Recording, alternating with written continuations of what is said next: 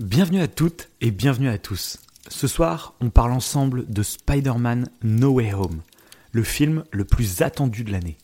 Mais la hype est-elle justifiée? On discutera aussi des rumeurs les plus chaudes à 15 jours de sa sortie en salle et de la suite du Marvel Cinematic Universe. Prenez place au coin du feu, l'émission s'annonce passionnante.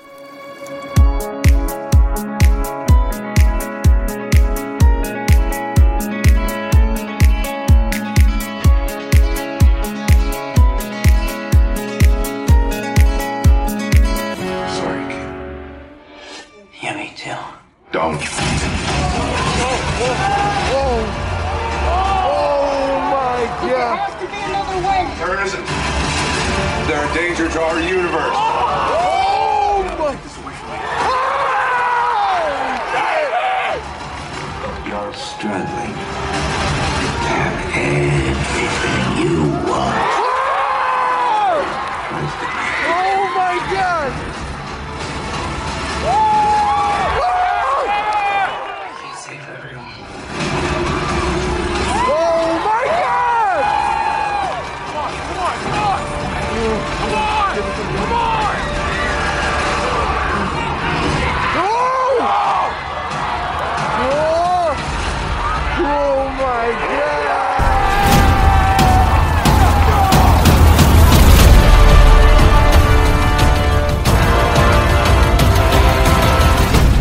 Se passe Ça y est, ils arrivent Mais je ne peux pas les arrêter Bonjour, bonsoir, je suis Davin, il est Wivo, et on démarre un mois un peu spécial. On vous en a parlé dans les émissions précédentes. On vous a fait le coup il y a deux ans déjà, avec un mois spécial Star Wars à l'occasion de l'épisode 9 qui sortait. Et aujourd'hui, on va démarrer le mois spécial Spider-Man No Way Home qui sort le 15 décembre en France. Monsieur Wivo, comment tu vas? Bah parfaitement. Hein Faut dire que c'est un de mes, euh, mes héros préférés. Donc je ne pourrais pas dire que ça ne va pas. Je ne pourrais pas dire ça. Et puis là, la hype est à son maximum. Euh, D'ailleurs, vous le voyez sur le titre de l'épisode, sur la vignette. Donc toi, Wivo, bah, tu ne le vois pas encore, hein, Pas pour le coup. tout. Mais Je t'en ai même pas parlé. Je t'en ai même pas parlé. Mais certains se sont peut-être dit en voyant la vignette ou le titre que c'était un peu racoleur. Mais en fait, pas Et du oui. tout. Et si Euh, Et si c'est couleur Oui, attends, je sais même pas. Non, parce que donc, voilà, bon, je vais le dire à Wivo, comme, comme lui ne le voit pas, mais euh, voilà, en titre, j'ai décidé de mettre le film le plus attendu de l'histoire. Ah ouais. Donc ça peut Bah, paraître racoleur. le cas. Apparemment, c'est Bah, bah oui, bah c'est pour ça que j'ai mis ça, parce qu'en fait, ça ne l'est Voilà. absolument pas. C'est assez dingue. La hype autour de ce film est complètement dingue. Euh, pour exemple, le premier trailer qui est sorti, en fait, en 5 jours, a rattrapé le nombre de vues sur YouTube de, de l'ancien trailer qui avait fait le plus de vues euh, de l'histoire du cinéma, qui était Endgame. En 5 jours, il l'a dépassé, euh, alors qu'Endgame a déjà, il y a quoi, il y a déjà 2 ans au moins? Deux ans et demi? Donc euh, voilà, juste pour te mettre euh, Mais c'est fou. Ça c'est complètement dingue. Et le truc, moi, qui m'a le plus impressionné, c'est que euh, à partir de mi-octobre, donc pendant un mois total, quasiment jusqu'à la sortie du coup du deuxième euh, trailer, Mhm. euh, bah en fait, il y avait un hashtag lié au film. Donc que ce soit Spider-Man, soit No Way Home, soit des noms de certains acteurs, et qui était en top tweet France pendant un mois non-stop, tous les jours. Voilà. Pour moi, alors c'est peut-être pas inédit, j'en sais rien, mais moi là, ça m'a vraiment frappé. Je me suis dit, mais qu'est-ce qui se passe autour de ce film? Qu'est-ce qui se passe? C'est donc on va vous en parler du coup dans ce podcast. On va, on va en profiter parce qu'on a déjà fait une émission sur Spider-Man il y a, il y a un an et demi, deux ans, à l'é- à l'époque de la sortie justement de, de Far From Home. Euh, mais on n'était pas trop revenu sur le Marvel Cinematic Universe. On n'avait pas fait d'émission euh, à la sortie de Endgame. Euh, tout simplement parce qu'en fait, on n'est pas à la base des grands fans de Marvel. Mhm. Même moi, je suis plus euh, DC Comics. voilà, Ouais. Donc là, je vois tous les fans Marvel qui commencent à m'insulter dans, dans les Ah bah, commentaires. fi- hein. Oui, c'est fini. C'est a fini. Ah bah, les il pouces coupe rouges. le podcast, hein, de toute façon, c'est fini. Donc restez, restez, parce que justement, euh, on va vous raconter un peu nos histoires avec, ces, avec les licences Marvel.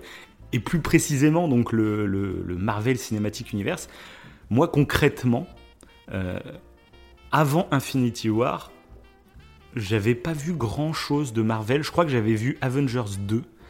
Euh, j'avais vu euh, bah, Spider-Man Homecoming. Mais je crois que c'est peut-être le premier Iron Man, mais encore j'ai des doutes, tu vois. Et parce que j'avais un peu cette image de Marvel. Euh, c'est beaucoup de films très lisses qui racontent pas grand chose, qui n'ont pas beaucoup d'âme.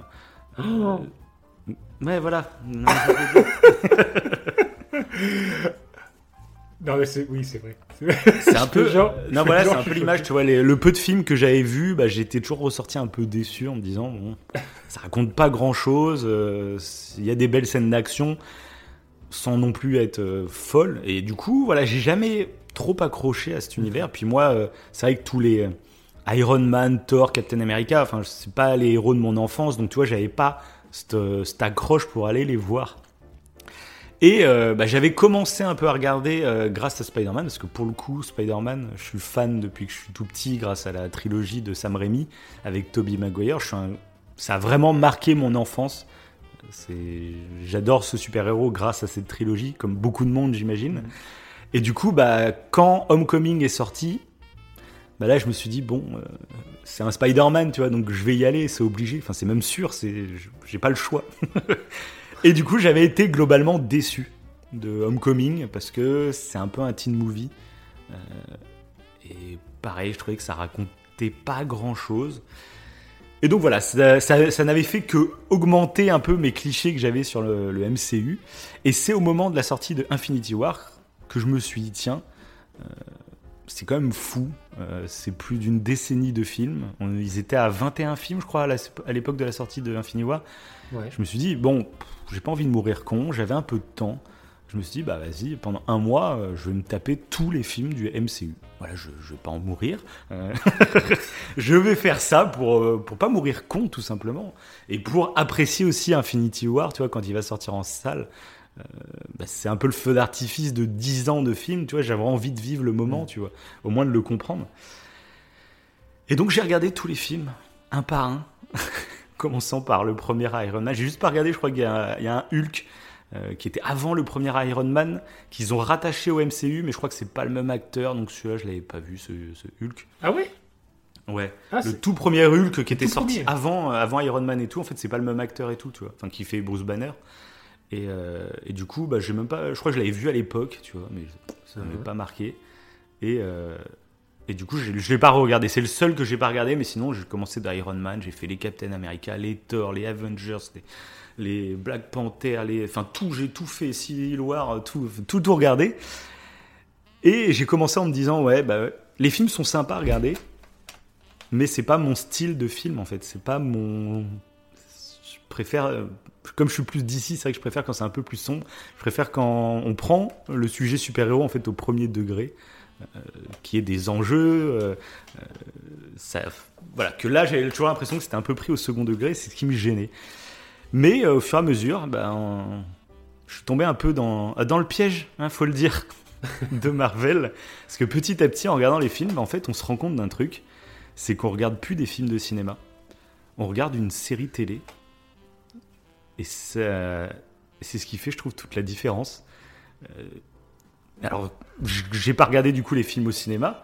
Je les ai vus tous sur ma télé. Donc vraiment, pour moi, c'était devenu une série télé. Et du coup, en fait, je me suis rendu compte qu'on met beaucoup moins d'attente sur un épisode d'une série que sur un film que tu vas voir au cinéma. Et du coup, bah, je Ouais. me suis mis à apprécier l'univers petit à petit, tout doucement, j'ai commencé à découvrir les personnages, et puis petit à petit, je me suis dit, tiens, bah, tiens, j'aimerais, tiens, ouais, c'est vrai qu'il y a ce lien avec ce film, tiens, il y a ça, il y a ce personnage qu'on a découvert dans tel film, là, on va, on va découvrir son background, là, on... Et petit à petit, en fait, tu rentres dans le jeu, et concrètement, bah, en arrivant à Infinity War, bah, Infinity War, c'est le film que je suis allé voir de Marvel, où j'ai vraiment kiffé dans la salle de cinéma. J'ai adoré le méchant Thanos qu'on tease depuis plusieurs films. Donc j'ose même pas imaginer les gens qui étaient fans avant, parce que Thanos on le tease à partir de, du deuxième Avengers. Je crois qu'il est sorti presque 5 ans avant euh, Infinity War, tu vois. On te tisse un, mé- un méchant, donc le jour où le méchant, tu vas enfin le découvrir, il devait être à bout. J'imagine que ça, il y a tout un travail là-dessus qui devait être vraiment cool. Et du coup, à partir de cet Infinity War, c'est la petite porte d'entrée dans le cinématique univers de Marvel. Et j'avoue que maintenant, on va en revenir plus en détail, mais j'avoue que maintenant, bah, je suis un peu tombé dans le piège. Voilà. Ouais, Et donc toi, Wivo, raconte un peu euh, toi ton, ton passif avec les, les films Marvel. Après, moi, c'est un peu comme toi. En fait, j'avais l'impression euh, que tous euh, les films Marvel, c'était un peu des, des teen movies, pour être un peu caricatural. Euh, et du coup, j'avais du mal en fait avec ce genre de film. Je préférais largement bah, les films DC Comics qui sont généralement plus sombres, euh, plus dark. Bah, surtout depuis, euh, depuis. Nolan un peu qui a incrusté Ouais. ça dans... Ouais. Ouais, tout à fait, ouais. Mais du coup, euh, bah, j'avais jamais trop accroché, même si, je me, du coup, euh, avant de préparer l'émission, ça m'a rappelé quelques trucs. Bah, il y avait évidemment euh, Spider-Man, mais qui Ouais. pour le coup, euh, je trouve avec Tobey Ma- Maguire, c'est plus, euh, c'est un peu noir, je trouve. Il y a un côté un peu, euh, euh, c'est pas aussi enfantin, je trouve, que d'autres Marvel. Je sais pas, j'ai cité Ant-Man par exemple. ou, Bah, euh, le premier, le tout premier Spider-Man, je les avais revus. Et le tout Mhm. premier Spider-Man, il est quand même très. euh, Il y a certains dialogues qui font vraiment guimauve, etc., qui ont vieilli. Concrètement, ça a vieilli. Et peut-être qu'aujourd'hui, on pourrait le considérer un peu comme. Pas comme un teen movie, mais qui est très adapté, on va dire, même aux enfants, etc. Ok. Euh, sauf qu'à partir du 2, le 2 est vraiment très très puissant de Spider-Man 2. Mhm. Euh, Il y a une dramaturgie qui s'installe, il y a des musiques de fou. Et du coup, le 2, pour moi, ça reste vraiment une masterclass dans les films de super-héros. Mais tu- et après, euh, je trouve que. Mais, euh, parce que moi, mes trois, je pense, héros Marvel que j'ai connus durant mon enfance et que j'ai adoré, c'est donc Mhm. Spider-Man, c'est Hulk. C'est pour ça que, Ouais. que j'étais étonné que tu n'avais pas vu le premier. Ah, t'as dû le voir, toi, Ah ouais, moi je l'ai vu et j'avais adoré. Ouais, d'accord.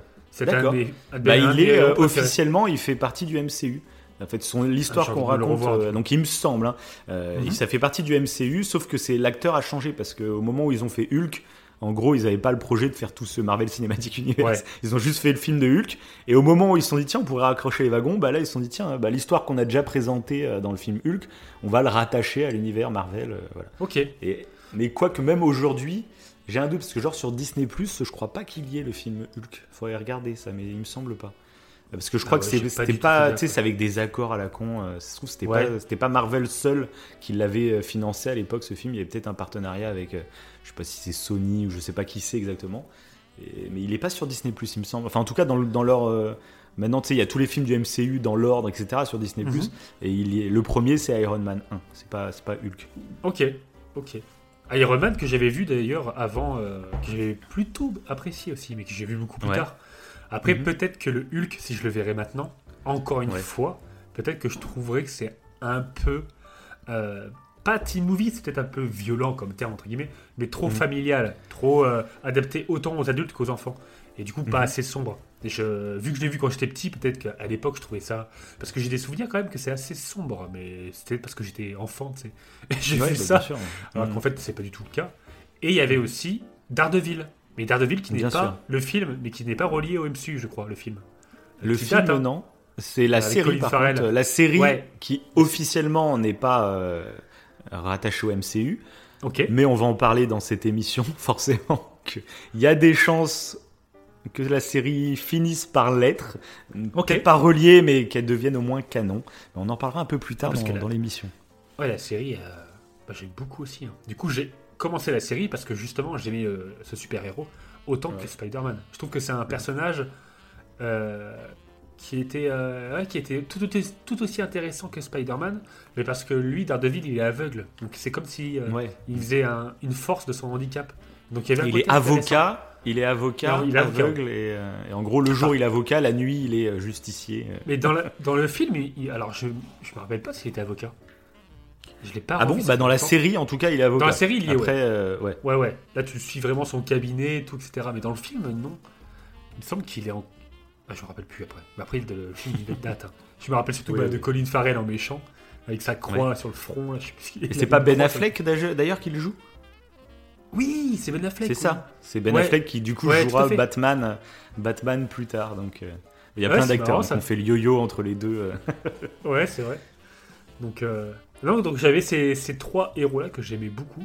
Mais après, à, à part ces films-là qui datent euh, maintenant, quoi, bah, je, bah, je- à partir du moment en fait où il y a eu Avenger Infinity War, avant Ouais, ça presque moi. je regardais Donc pas. c'est là, on s'est Ouais. chauffé à l'époque, on s'est Ah oui, parce chauffé. que le méchant là, j'ai trouvé ça. C'est ça. ça, ça, c'est vrai. Par contre, ben, un truc que j'avais déjà dit, j'avais déjà dit, je crois, soit dans l'émission qu'on a fait sur le Joker, ou Mhm. soit dans l'émission sur Spider-Man, j'avais dit que en fait, euh, bah, chez DC Comics, je trouvais, j'aimais DC Comics parce qu'ils avaient de, de très grands méchants. Ouais. Euh, Je trouve qu'ils ont vraiment des méchants charismatiques, qui sont vraiment travaillés, etc. Et j'avais dit même que bah, mes deux super-héros préférés, finalement, c'est Batman et Spider-Man. Mais Mhm. limite, en fait, Batman, non, c'est pas mon super-héros préféré. C'est peut-être mes films de super-héros préférés, les Batman, mais grâce, Grâce aux au méchants. méchant. Dont le Alors que. Spider-Man, euh, alors que Ouais. Spider-Man, je trouve que c'est un des, des- des- des li- une des licences Marvel qui a les meilleurs méchants, je trouve, même dans le MCU. Euh, Oui, euh, Ah, je il a les meilleurs méchants, mais, euh, mais j'adore le, le héros Spider-Man. Pour le coup, je préfère Spider-Man à Batman, même si je préfère peut-être la Ah oui. licence Batman à, à celle de Spider-Man. Ça qui est. moi en- voilà. en, héros clairement. hein. Parce que quand j'étais plus petit, euh, Batman, Ouais, il y a ça je aussi. trouvais pas intéressant. Bah, je regardais Et- moi à l'époque que dans Batman, je regardais tu sais la, la série animée qui passait sur France 3 Ok, euh, ok, avec ouais. le générique de fou. ouais, C'était. Mais bref, oui. Euh, Mais du coup, euh, oui, c'est à partir d'Avenger que ça a tout changé. Que là, euh, oui, le méchant a fait que. Là, j'ai c'est fait. ça, ah parce ouais, que Thanos. là, c'est intelligent. Thanos, Là, ouais. c'est pas mal. Il est vraiment dis- badass. Il a un vrai Ouais, message. Il y a une vraie réflexion, je trouve, qui est, qui est assez intéressante. Et puis, comme, comme tu dis, quand tu sais que tout se rejoint, c'est quand même assez. Et c'est ça. C'est ça. ça, en fait, la, moi, différence. C'est ce que je voulais parler en fait euh, sur le. Euh, Pour les gens du coup qui connaissent pas trop tout l'univers, au cas où qu'il y en a qui, qui sont encore là euh, à nous écouter euh, sur cette émission, euh, faut vraiment. Parce que c'est facile, toi, de dire que tous les films du MCU, c'est vraiment le- c'est le fast-food de- de- du cinéma. Ce qui est pas totalement faux, euh, mais, ce qui, f- mais pas totalement en fait. Une fois que tu découvres le tout, que tout est relié, etc., c'est un peu, on va dire, tu vois, le, on se demande toujours quand on est à l'extérieur, euh, ceux qui regardent les séries genre Plus belle la vie ou euh, C'est demain nous appartient sur TF1. Mhm. Euh, Tu sais, de l'extérieur, tu dis mais enfin ça joue mal, euh, ça, ça a l'air d'être naze quoi, tu vois. Et je connais des gens du coup qui sont fans de ces séries-là. euh, et qui euh, en fait te disent oui mais en fait euh, j'en ai conscience hein, que c'est pas la folie mais en fait euh, je, suis ça comme presque comme une télé-réalité en fait. Genre je m'attache au personnage euh, je regarde une intrigue et puis d'une intrigue à une autre intrigue et ben je suis le truc. Puis tu t'attaches petit à petit au personnage et après en fait tu regardes pas forcément en te disant oh, je vais regarder un, chef-d'œuvre euh, de, la série mais juste je suis curieux de découvrir ce que mes personnages que j'aime vont devenir en fait. Et, et ça je trouve ça super intéressant pour juger. Parce que Marvel ce qu'ils ont réussi à faire c'est un peu donc c'est très péjoratif ne le prenez pas mal hein, mais c'est un peu le plus belle la vie du cinéma. Euh, limite on non mais je dis pas que c'est de la merde comme plus belle la vie parce que je dis même pas que plus belle la vie c'est de la merde. Je ne connais pas je ne regarde pas. Donc, j'en- sais rien mais je sais qu'il y a des gens qui sont accros et et je trouve, je trouve ça intéressant. Moi, je, je comprends maintenant pourquoi ceux qui peuvent être accros à ce genre de série, euh, grâce, on va dire, au, ciné- au Marvel Cinematic Universe, que je prenais pour un truc tout naze à la base. Et une fois que tu t'y intéresses, et ben en fait, il y a vraiment des, des, des- des qualités que tu arrives à trouver. Et, et ils sont assez forts à le faire au cinéma parce qu'en fait, euh, oui, tu vas aller voir qu'un seul film, tu vas te dire, bon, ça raconte pas grand chose. Mais en fait, tout simplement, c'est parce que les arcs narratifs des personnages s'étalent sur plusieurs films. Et quand tu as euh, tous les films en tête, et ben tu dis putain, y a, le, le personnage est super bien travaillé, super bien écrit. Oui. Chose que tu pourrais te dire sur une série en fait. Quand Ouais, tu regardes euh, n'importe quelle série à la télé, ou, ou sur Netflix, ou sur n'importe quoi, euh, bah tu juges, enfin tu te fais pas Tu un avis, pas genre t'as regardé épisode. l'épisode 1, l'épisode 1 et tu dis bon, ça raconte pas. non, t'attends la fin de la saison pour te, voilà, pour avoir un arc, tu vois, genre Game of Thrones. Tu regardes l'épisode 1, tu te dis pas, bon, bah, Daenerys, elle est pas super bien travaillée. Je sais même pas si elle apparaît dans l'épisode 1 de Game of Thrones. Mais voilà, c'est pour dire. Et je sais pas si c'est bien ou pas ce qu'ils font. Euh, mais en tout cas, c'est ce qui se passe. Pour ceux qui sont étrangers un peu à l'univers de Marvel, c'est ce qui se passe. Et c'est un sacré tour de force qu'ils ont réussi à faire. C'est que, voilà, c'est plus des films, c'est plus vraiment du cinéma. C'est une série qu'on va voir au cinéma. Et du coup, c'est. Ça reste. En fait, c'est ça a ses qualités. En fait, je trouve. Il y a le côté. En fait, c'est la seule série que tu vas voir au cinéma. Qui n'a jamais rêvé Par exemple, tu suis une série comme un dingue, genre Game of Thrones. J'aurais kiffé voir la dernière saison au cinéma avec des gens et tout, pour vivre l'ambiance du truc. Et ben là, c'est ce qui se passe avec Marvel. C'est que les films. eh ben, Il y, a, il y a une communauté de fans qui grossit, plus ça avance, plus ça grossit. Euh, Et du coup, bah, tu vas voir tes- l'épisode de ta série, euh, bah, déjà, elle met 4 mois à arriver, c'est pas toutes les semaines, ou carrément Netflix, c'est d'un coup. Là, ça met genre 4 mois à sortir l'épisode. Et euh, bah, il y a une attente, il y a des trailers, il y a, il y a une. Toi, on critiquait un peu Netflix qui, du coup, a instauré un peu ce format de série qu'on balance une saison directement en entier. Euh, et moi, je disais que j'aimais bien quand même quand un épisode sortait chaque semaine, parce qu'entre chaque semaine, t'as le temps de, de, de digérer l'épisode, de faire des théories, de, d'en discuter avec les gens, etc. Bah, Marvel, avec les films, c'est ce qu'ils réussissent à faire. Entre chaque comme, film. comme une bah, saga en fait. Comme quand tu vas voir Ouais. une saga tel qu'Harry Potter, Ouais, mais- tel que Le Seigneur des Anneaux. Ouais, mais il y a presque, il y a quasiment aucun film finalement. Euh, Quand tu regardes les Star Wars, Star Wars ça a 40 ans, il y a 9 films de la saga plus des deux spin-offs, mais tu vois, Ouais. finalement c'est extrêmement peu. court. Marvel en 12-13 ans, euh, ils sont là, ils vont être à 25 films, je crois. Euh, donc c'est, vraiment, c'est même série. Ouais, c'est même pas une, c'est pas une saga. pour moi. euh, C'est vraiment une série euh, au cinéma. C'est un format totalement inédit et euh, et qu'une fois que tu rentres dedans, mais comme toutes les séries, parce que de vous qui nous écoutez, vous avez forcément une série. Vous êtes rentré dedans et puis après c'est fini. Vous êtes obligé de regarder jusqu'à la fin. Et c'est Oui. trop. Et il y a forcément des épisodes creux en fait. Des épisodes. Ouais, vides. en plus, oui, c'est ça. Et donc, comme certains films de Marvel, c'est la même chose. C'est ça. Que- que- Et alors ça, c'est tout- vides et d'autres non. Ça, par contre, c'est toute la différence. C'est que du coup, depuis Infinity War, euh, et que je suis Mhm. rentré dedans, et ben, avant, j'allais pas voir les, les films au cinéma. Donc, de découvrir certains films euh, à ma- sur ma télé, je me suis dit, bon, même s'il était pas ouf, tu vois, je me dis, bon, ça passe à la télé. Mais il y a des films genre Ant-Man ou euh, Oui. il y a Thor Ragnarok, trucs comme ça et tout, que j'ai vraiment pas aimé. J'aurais été les voir au cinéma, j'aurais été vraiment deg. Après, les, mais les, les X-Men, c'est quoi C'est Marvel? Est-ce qu'ils sont dans le MCU les Non, parce que Marvel, en- euh, euh, les X-Men c'était euh, la Fox qui les produisait. Donc c'est une licence Marvel, mais c'était la Fox. C'est un peu comme euh, Spider-Man, il n'était pas dans la MCU dès le début parce que c'est une licence Sony. Ok. Parce que voilà, ce qu'il faut savoir historiquement, c'est que Marvel. J'allais regarder. Je l'ai pas cité tout à, tout à Ouais, l'heure. ouais. Mais c'est que. Marvel, Marvel, ce qu'il faut savoir, c'est qu'à une époque, en fait, ils n'étaient pas du tout au sommet. hein. Au contraire, euh, ils vendaient quasiment que des BD, et puis dès qu'ils sortaient un film, bah, ça faisait un four. Euh, donc voilà, ils se sont dit, euh, à l'époque, bah, pour survivre, en fait, ils ont dû vendre des licences. Euh, et donc il y a Sony qu'on a racheté, la Fox qu'on a racheté, et, euh, et du coup après, bah, quand ils ont créé le MCU, bah, ils se sont retrouvés euh, un peu euh, comme des couillons avec euh, des licences qui faisaient plus partie Ah de leur oui, catalogue, alors, alors que c'est du. Marvel, tu vois. C'est pour ça que. Spider-Man, il est venu très tard parce que Sony, ils ont essayé eux-mêmes de monter leur leur Spider-Man univers, on va dire, tu vois, mais à chaque fois, ça, ça fonctionnait pas autant qu'ils voulaient. Et du coup, c'est pour ça qu'ils ont fini par s'arranger avec bah, avec Disney et Marvel pour pour que Spider-Man soit là. Bon, on en avait déjà parlé ça dans l'émission Spider-Man. Tout à fait. ouais. Mais du coup, euh, bah, les X-Men, euh, bah, ils appartiennent à la Fox, sauf que Disney a racheté la Fox. Oui. Et donc pour le moment, il n'y a aucune trace des X-Men dans le Marvel Cinematic Universe. Mais justement, la phase qu'on est en train de. et qui hype tout le monde en ce moment, Ouais. c'est la phase de l'ouverture du multivers. Ce qui Oui. on sait pourquoi ils font ça. C'est oui, ils vont introduire les X-Men. Je pense que c'est un des plans prévus. C'est que c'est super malin. C'est que ça rend les anciens films euh, canon. Ça veut pas dire qu'ils font partie de l'intrigue du MCU, mais euh, comme on te fait comprendre que le, multivers existe et donc en gros il y a plusieurs réalités. euh, Il y a celle du MCU, il y a d'autres réalités, et dans certains films, ils vont ouvrir la brèche et les licences vont se croiser. C'est des trucs qui ont énormément de succès justement dans les séries. Euh, par exemple, bah, je sais qu'il y a des séries d'ici, euh, genre Flash et Arrow. C'est deux séries d'ici où euh, il y a des épisodes euh, crossover où ils se rencontrent. Et du coup, c'est forcément, c'est fan service à fond, mais ça fonctionne. Et du coup, c'est super malin parce que les films qui ne font pas partie du MCU, du coup, deviennent canon. Et c'est très malin comme mouvement. Ouais, mais ça, donne presque envie de les revoir. Du coup, Bah, c'est ça, hein. mais c'est ça, parce le que fait tu dis canon, qu'en gros, le, ça change rien. C'est ça. les films, n'ont- les films n'auront aucun impact sur le Bah oui. Marvel Cinematic Universe, mais les personnages, Mais- eux, en auront Oui, un. voilà, c'est ça.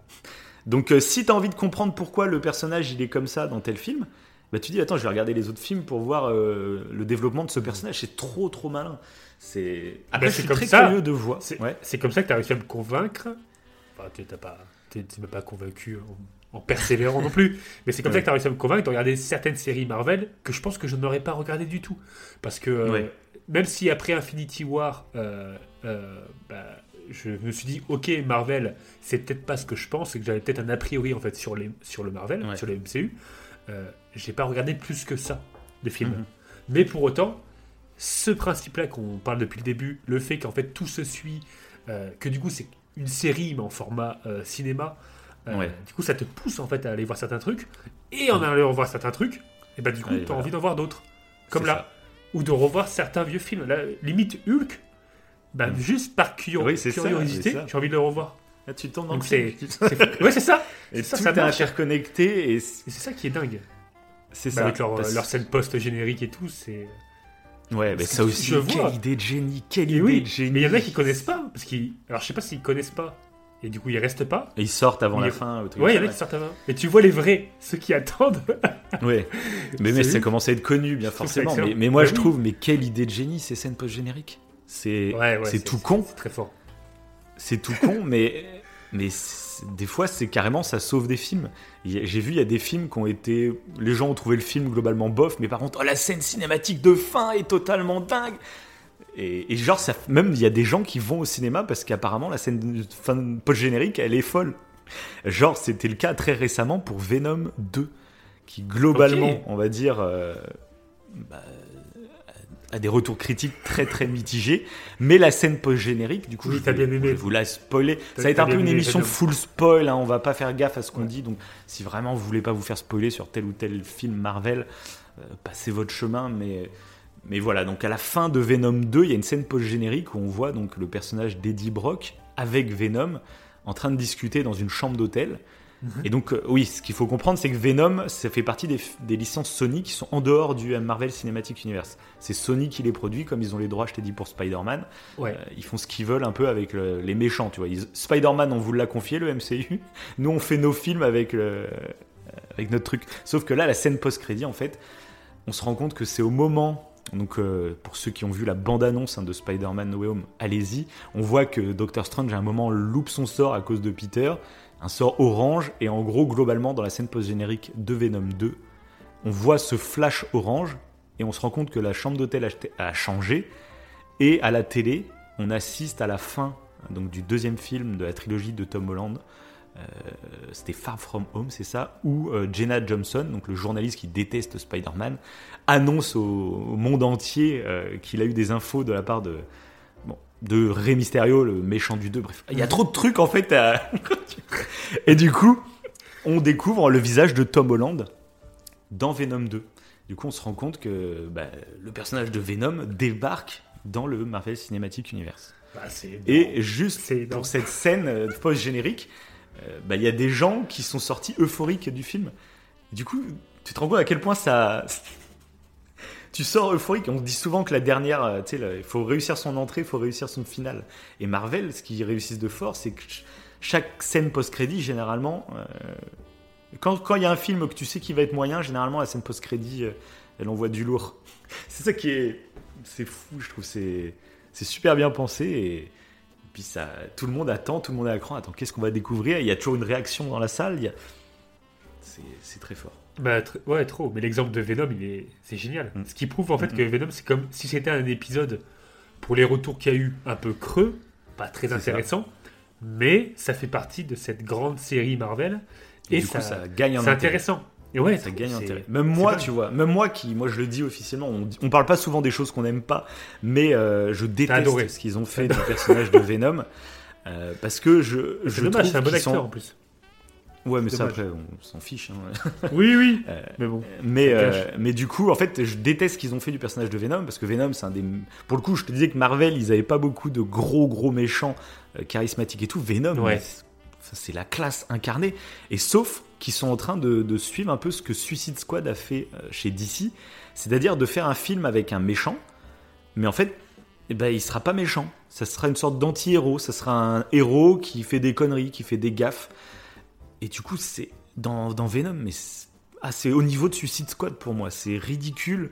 Et même le personnage donc, de Eddie Brock, qui est joué donc, par Tom Hardy, que toi t'aimes beaucoup, euh, bah, je Mhm. trouve en fait il correspond pas au personnage. Parce que, bah, tu vois, euh, Tom Hardy, c'est l'acteur beau gosse, musclé, etc. Et son rôle dans Venom, c'est euh, le, le bolos. Il est à moitié en dépression. euh, il, se fait, il se fait martyriser par Venom. Et Oui. c'est juste un J'avais bolos. vu le premier, moi. Ouais. Et c'est clair que. C'est encore pire dans le deux, c'est encore pire dans le. Ouais. C'est encore plus vraiment un bolos dans le 2 et il n'évolue pas. Enfin, c'est. Bref. Ok. Et du coup, euh, du coup, voilà. Mais du coup, maintenant que je sais que ça fait partie du Marvel Cinematic Universe, c'est pour ça que j'ai regardé Venom 2. je suis pas allé le voir au cinéma. J'ai réussi à le trouver de manière un peu illégale, comme on dit dans le, dans le jargon, parce qu'il n'est pas encore sorti en. Il est pas encore sorti en Blu-ray, mais j'aurais pas acheté le Blu-ray de toute façon. J'étais obligé de faire comme ça, voilà. Je- Désolé. J'allais pas payer pour ce film. Euh, mais du coup, le fait de savoir qu'il est dans le MCU, et ben je me dis, bah maintenant je suis curieux de voir ce qu'il va donner euh, dans le MCU face à Spider-Man. Je suis pas sûr qu'il qu'il ait un arc narratif ultra long dans le MCU. Ça va pas devenir un des méchants, méchants principaux du MCU. Mais du coup, je suis curieux. Je me dis, ce personnage de Venom, limite, ils vont devenir amis avec Peter. Ça va être chelou, hein, vraiment. Parce que Eddie Brock n'est absolument pas méchant. Venom, lui, il est pas méchant, mais il est très sauvage et en gros, il a envie de se nourrir. Il Du est coup, dis, il peut, Ouais, il voilà, il peut céder, euh, ça peut être un truc comme ça, mais t'imagines pas à la fin euh, Peter Parker qui tue. Ah, remarque Mais non, je vois pas. Bref, on verra. Ça, ça fera partie des théories. mais donc voilà. Bah, du coup, je pourrais continuer en parlant un peu de notre rapport euh, sur Spider-Man globalement. Euh, s- Écoutez notre émission spéciale Spider-Man qu'on a fait pour beaucoup plus de détails, bien sûr. Et donc moi, globalement, j'avais adoré la trilogie de Sam Raimi, même si le troisième, je l'avais trouvé un peu moins bon. Et la trilogie, la pas la trilogie, la doublologie, je sais pas comment ça s'appelle, avec Andrew Garfield. bah, pour Ouais. le coup, c'était à un moment euh, quand j'ai découvert la trilo, enfin la doublo, euh, c'était un moment où je je comprenais pas qu'on ait reboot. J'étais pas encore habitué au fonctionnement des comics et du coup, j'ai- bah moi j'allais voir un film Spider-Man, but Tobey Maguire, c'est un autre acteur, on te raconte encore la mort de l'oncle Ben, etc. Et je vais, bah c'est nul en fait. J'avais détesté, hein, vraiment les deux films de, de Andrew Garfield, j'avais détesté à cause de ça. Et je les ai revus plus tard, Ah, une fois qu'il maintenant. qu'il est complètement différent en plus de Toby Magu- Maguire. C'est pas Ah oui, du tout bah, le même c'est pas de du tout. euh, ouais, c'est ça. Donc ça me fait bizarre, ouais. Bah, quand t'es pas habitué euh, au reboot et aux différents univers, on va dire, des comics, euh, bah t'y vas pour voir le personnage que t'aimes et tu te rends compte que c'est pas exactement le même personnage, que c'est pas le même ton, que et du coup t'aimes pas. C'est le premier réflexe, t'aimes pas parce que c'est pas ton Spider-Man, tu vois. Oui, Et, oui. euh, Mais, je- mais du coup, je les ai revus après. J'aime toujours moins que, que, que Tobey Maguire. Mais Ah bah, bravo. Maguire, c'est- Tobey Maguire, c'est l'enfance, tu vois. Donc euh, c'est imbattable, hein, c'est pas possible. Ouais. Mais je vois qu'il y a des grands fans de Andrew Garfield euh, parce qu'ils sont nés avec ces, ces- ces deux films, en fait. Et c'est totalement compréhensible, en fait. Et, euh, et donc, toi, par rapport à ces deux, euh, toi, Andrew Garfield, je sais même pas si tu les avais vus, je sais plus, il y avait un délire Si. comme ça, non Parce Si, que le, le premier, c'est avec le lézard, non. Si je me trompe pas, c'est ça C'est ça, exact. Ouais. Alors, euh, Et le deuxième, c'est avec Electro. Euh, non, Ah mais- ouais, oui, c'est oh avec non. Electro, avec Jenny Ouais, Fox. j'aimais pas ce méchant. Parce que le lézard, Ouais. oui. Le lézard, je l'adorais dans les dessins Mhm. animés euh, Spider-Man. Ouais, bien sûr. Quand j'avais vu bah, le premier film avec Andrew Garfield, j'avais kiffé en fait qu'ils amènent ce méchant-là. Ça, j'avais apprécié. Mhm. Mais après, en fait, le problème, bah, c'est que ouais, moi j'avais en tête le Tobey Maguire, le Spider-Man qui paraît un peu qui est maladroit, un peu euh, euh, timide, etc. Alors que Mhm. Andrew Gar- Garfield, c'est pas du tout le cas. Il est un peu Mhm. prétentieux presque. Ouais, Euh, ouais, c'est ça. ouais. Un peu comme euh, bah, dans quand Bah, je trouve que Maguire, ça colle bien, ça colle bien pour euh, quand il a le costume. Mais moi, ce que j'aimais bien avec Ah, Tobey oui. C'est que quand il est Tobey Maguire, bah, il est un peu loser, il est un peu timide. c'est ça. Et ça, j'aimais bien ce, ce- ce doublon que dès qu'il porte le masque, bah, c'est quelqu'un d'autre. Oui, Alors que bah, c'est vrai qu'avec Andrew Garfield, je trouvais évolution de personnage était incroyable grâce à C'est ça. ça, ouais. Mm, mm. Que, comme, euh, que Garfield, t'as pas ce... Bah, Garfield, je trouve, en fait, il est Spider-Man même quand il est Peter Parker. C'est ça qui dérange un peu parce qu'ils font passer au début un peu pour un loser. Mais tu te demandes en fait pourquoi t'es un loser? Le mec, il a une Mhm. putain de répartie, il est plutôt beau gosse et tout. Pourquoi euh, c'est le loser, c'est la victime de son lycée? Ça n'a Ouais, ça aucun- passait enfin, moins. c- Ça passe moins, ouais. Ouais. Mais après, quand il est en Spider-Man, je trouve ça plutôt cool. Et, euh, Et du coup, j'avais bien, aimé- bien aimé la fin de Spider-Man 2 qui, là, a versé dans le drame avec la mort de, de Gwen Stacy. Qui est... Je m'en souvenais plus, là, quand je les ai regardés il y a pas longtemps, je m'en souvenais même plus qu'elle mourait à la fin. Ça m'a limite choqué parce que la scène est violente. Elle tape le sol avec sa tête. Ouais, c'est... Ah, pour le coup, je me rappelle pas du tout, parce que pour le coup, ce méchant-là. euh, Ouais. il Mais je vois en plus, tu vois, c'est des fois, n'hésitez pas à faire un peu de drama, je trouve. Parce que là, je regardais un peu les fans de, de Andrew Garfield, euh, mais en- euh, tout le monde parle de la scène avec Gwen. Ça a marqué tout le monde. C'est ça qui fait que tu rentres dans une licence. C'est faut qu'il y ait du drame. Tu peux faire des blagues et tout, ça soit une ambiance cool et tout, mais rajoute du drame pour Bah, là, ce qui prouve que c'est pas du tout enfantin. C'est du coup, c'est pas du tout enfantin. Avec ce drame-là que tu cites, moi je me rappelle pas très bien, tu vois, mais Ouais, ouais. ça c'est pas. Ouais, c'est. euh, Bah, le seul truc que j'avais un peu regretté, c'est que bah, dans le film, en fait, il... ça dure pas longtemps son drame. Quoi. En gros, euh, elle meurt. Tu vois qu'il raccroche le costume de Spider-Man parce qu'en gros, euh, j'ai plus envie de faire courir des risques à, à mes proches. Euh, Ok. Je suis déprimé, donc il y a toute une phase, mais ça dure 5 minutes où tu le vois déprimé et tout. Puis la- le, le film se conclut sur euh, bon, allez, je remets le costume et je vais affronter Rhino. et du coup, tu dis mince, euh, faites les... terminez le film Ah dans ouais, le drama et, et tu. Et t'attends en fait. Genre, ouais, Tu démarres le troisième film avec un. Spider-Man déprimé, ça peut être super intéressant, tu vois. Là, non, en fait, il cassait la, la truc du drame avec la fin. Donc, de toute façon- il n'y a pas eu de Ouais. troisième film, hein, donc voilà. Mais donc, pourquoi on vous parle de ces deux Pour ceux qui vraiment vivent dans une grotte et qui ne sont pas au courant du pourquoi de la hype de ce, de ce Spider-Man qui arrive No Way Home, tout simplement parce que, comme on vous l'a dit plus tôt, ils sont en train d'ouvrir le multiverse euh, tout simplement pour introduire donc d'autres licences ou alors d'autres films euh, Marvel qui ont été faits avant le MCU. Et forcément, dans ce film, c'est un peu le rêve, ça n'a jamais été fait au cinéma, c'est ça qui est, très fort. C'est pour ça qu'il y a autant de hype, c'est que ça n'a jamais été, fait. C'est le multiverse va s'ouvrir et normalement, on risque de voir les deux Spider-Man, donc de ces deux licences. Et ça allait, je me rappelle, il y a, quoi? Il y a deux, deux ans, deux, trois ans, bah, la sortie de, de- de Far From Home, tu sais, avec euh, Rey Mysterio, etc. Euh, je sais pas si tu te souviens, mais au début du film, Rey Mysterio se fait passer pour un gentil. C'est un peu le, le truc du film. Et à la moitié, bah, il bascule, on se rend compte que c'est le méchant. Et, euh, et Rey Mysterio parle déjà de multivers. Oui, c'est vrai, Et c'était dans la bande-annonce. C'était dans la bande-annonce. Il expliquait euh, Ouais, j'arrive de la Terre euh, numéro 666 ou je sais pas quoi, tu vois. Et, euh, Oui. Et du coup, de Ouais, en là, toutes les théories, hein, les théories ont commencé à faire Ah, ça y est, Marvel, ils vont, ils vont ouvrir le multivers, parce que c'est quelque chose qui est déjà commun dans les, dans les BD, hein, dans les comics. Ils ont été obligés de faire ça parce que euh, ils se sont rendus compte que bah, quand ils faisaient un reboot d'une série en comics, hein, et ben en fait le reboot euh, ne, re- ne recevait aucun succès. Et c'est quand ils ont commencé à créer le multiverse que là, même les reboots en fait commençaient à avoir du succès parce que c'était interconnecté. Donc, on s'est dit ça va arriver peut-être un jour dans le, dans le MCU. Et du coup, oh, je me rappelle au moment de, de- de Far From Home, bah, tout le monde avait cette folle idée de se dire mais imagine ils font venir les deux Spider-Man. euh, mais on en fait c'était limite, euh, c'est pas possible, c'est impossible. Ça c'est des Tout, fantasmes. avec tu les mêmes acteurs en plus. C'est ça. Ça paraît. Ça paraît improbable de fou. Et du coup, bah, les rumeurs, euh, je sais pas si ça leur a donné des idées. Je sais pas s'ils ils devaient y penser avant, mais peut-être qu'ils disent c'est casse-gueule. C'est très casse-gueule. Euh, Qu'est-ce qu'on fait? Est-ce qu'on se lance là-dedans ou est-ce qu'on se lance pas? Et les rumeurs ont commencé quand même à enfler pas mal. Euh, mais pas sur les deux Spider-Man.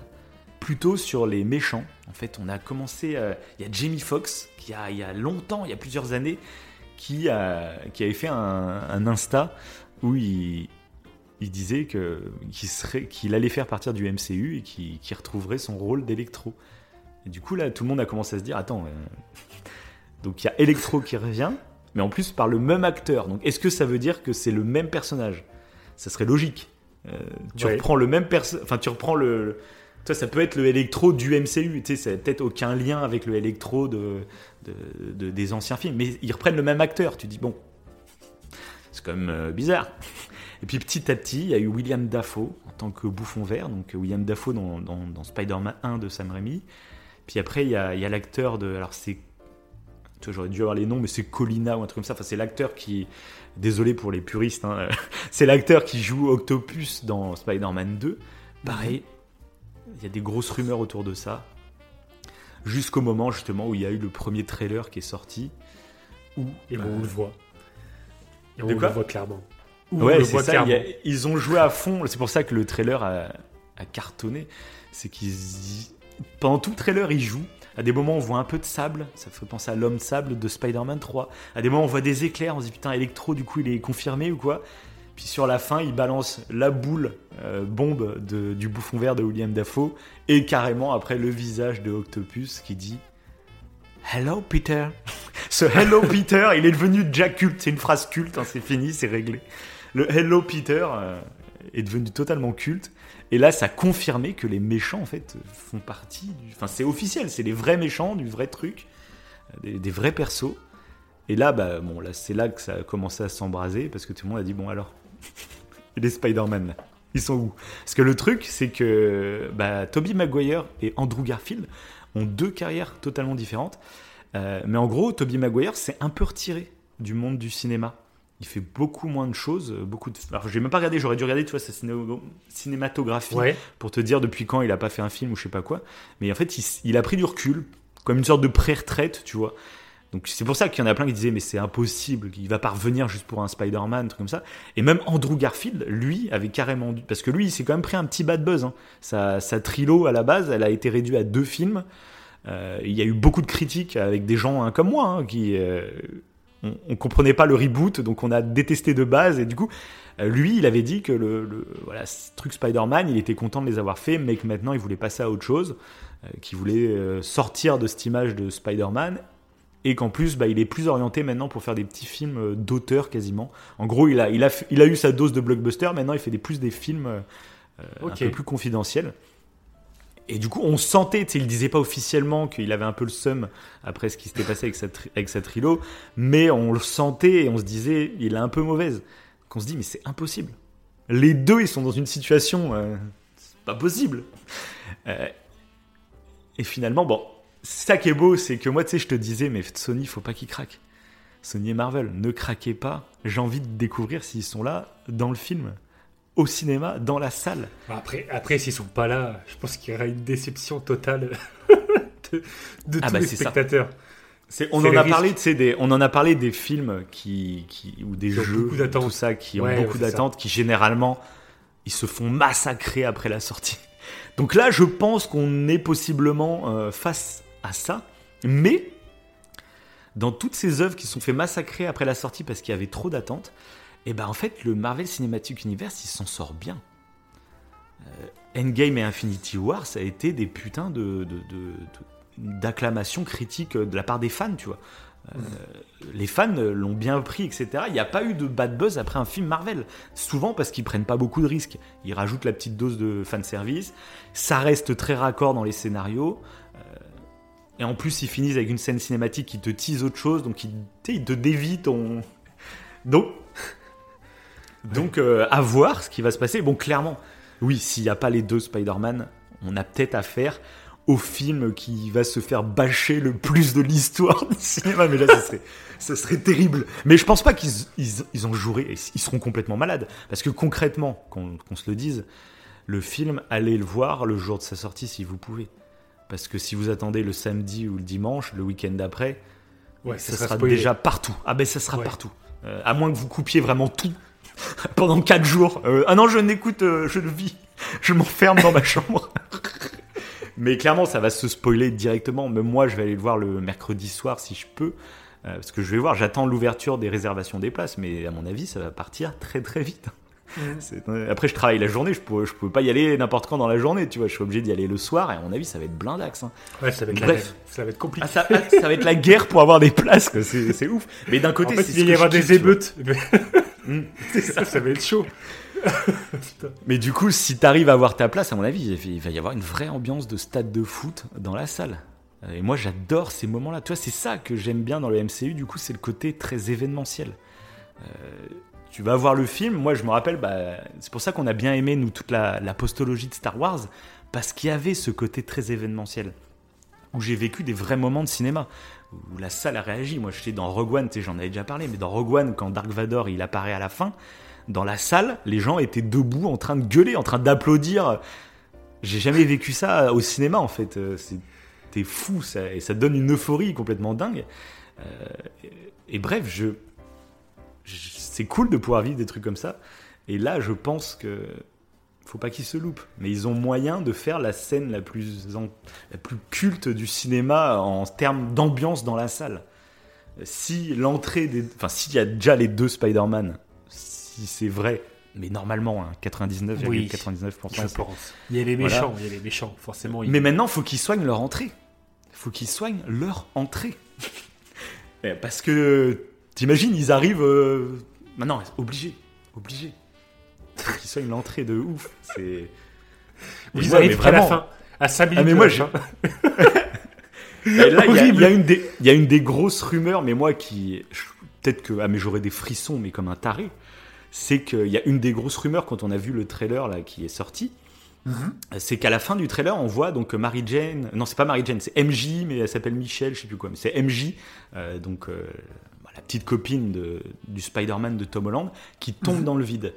Et ça, on la voit, tu sais, en train de tomber. Et c'est exactement la même scène que Gwen dans euh, The Amazing Spider-Man avec Andrew Garfield. C'est exactement la même scène, sauf que euh, bah, du coup Gwen Stacy elle meurt. Là, je pense pas que MJ elle va mourir.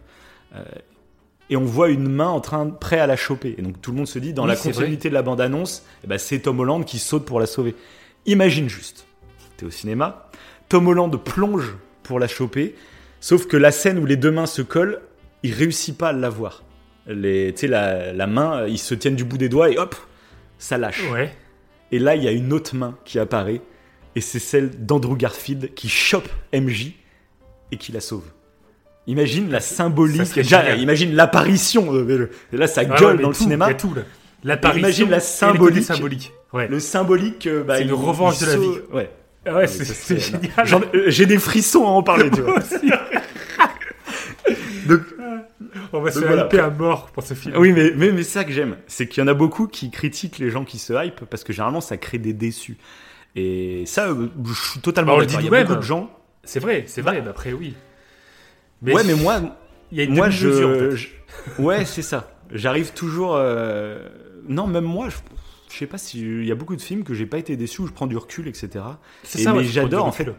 Ce que je dis souvent, c'est que j'aime pas qu'un film. euh, justement, on pourrait dire que le Marvel Cinematic Universe c'est du fast-food.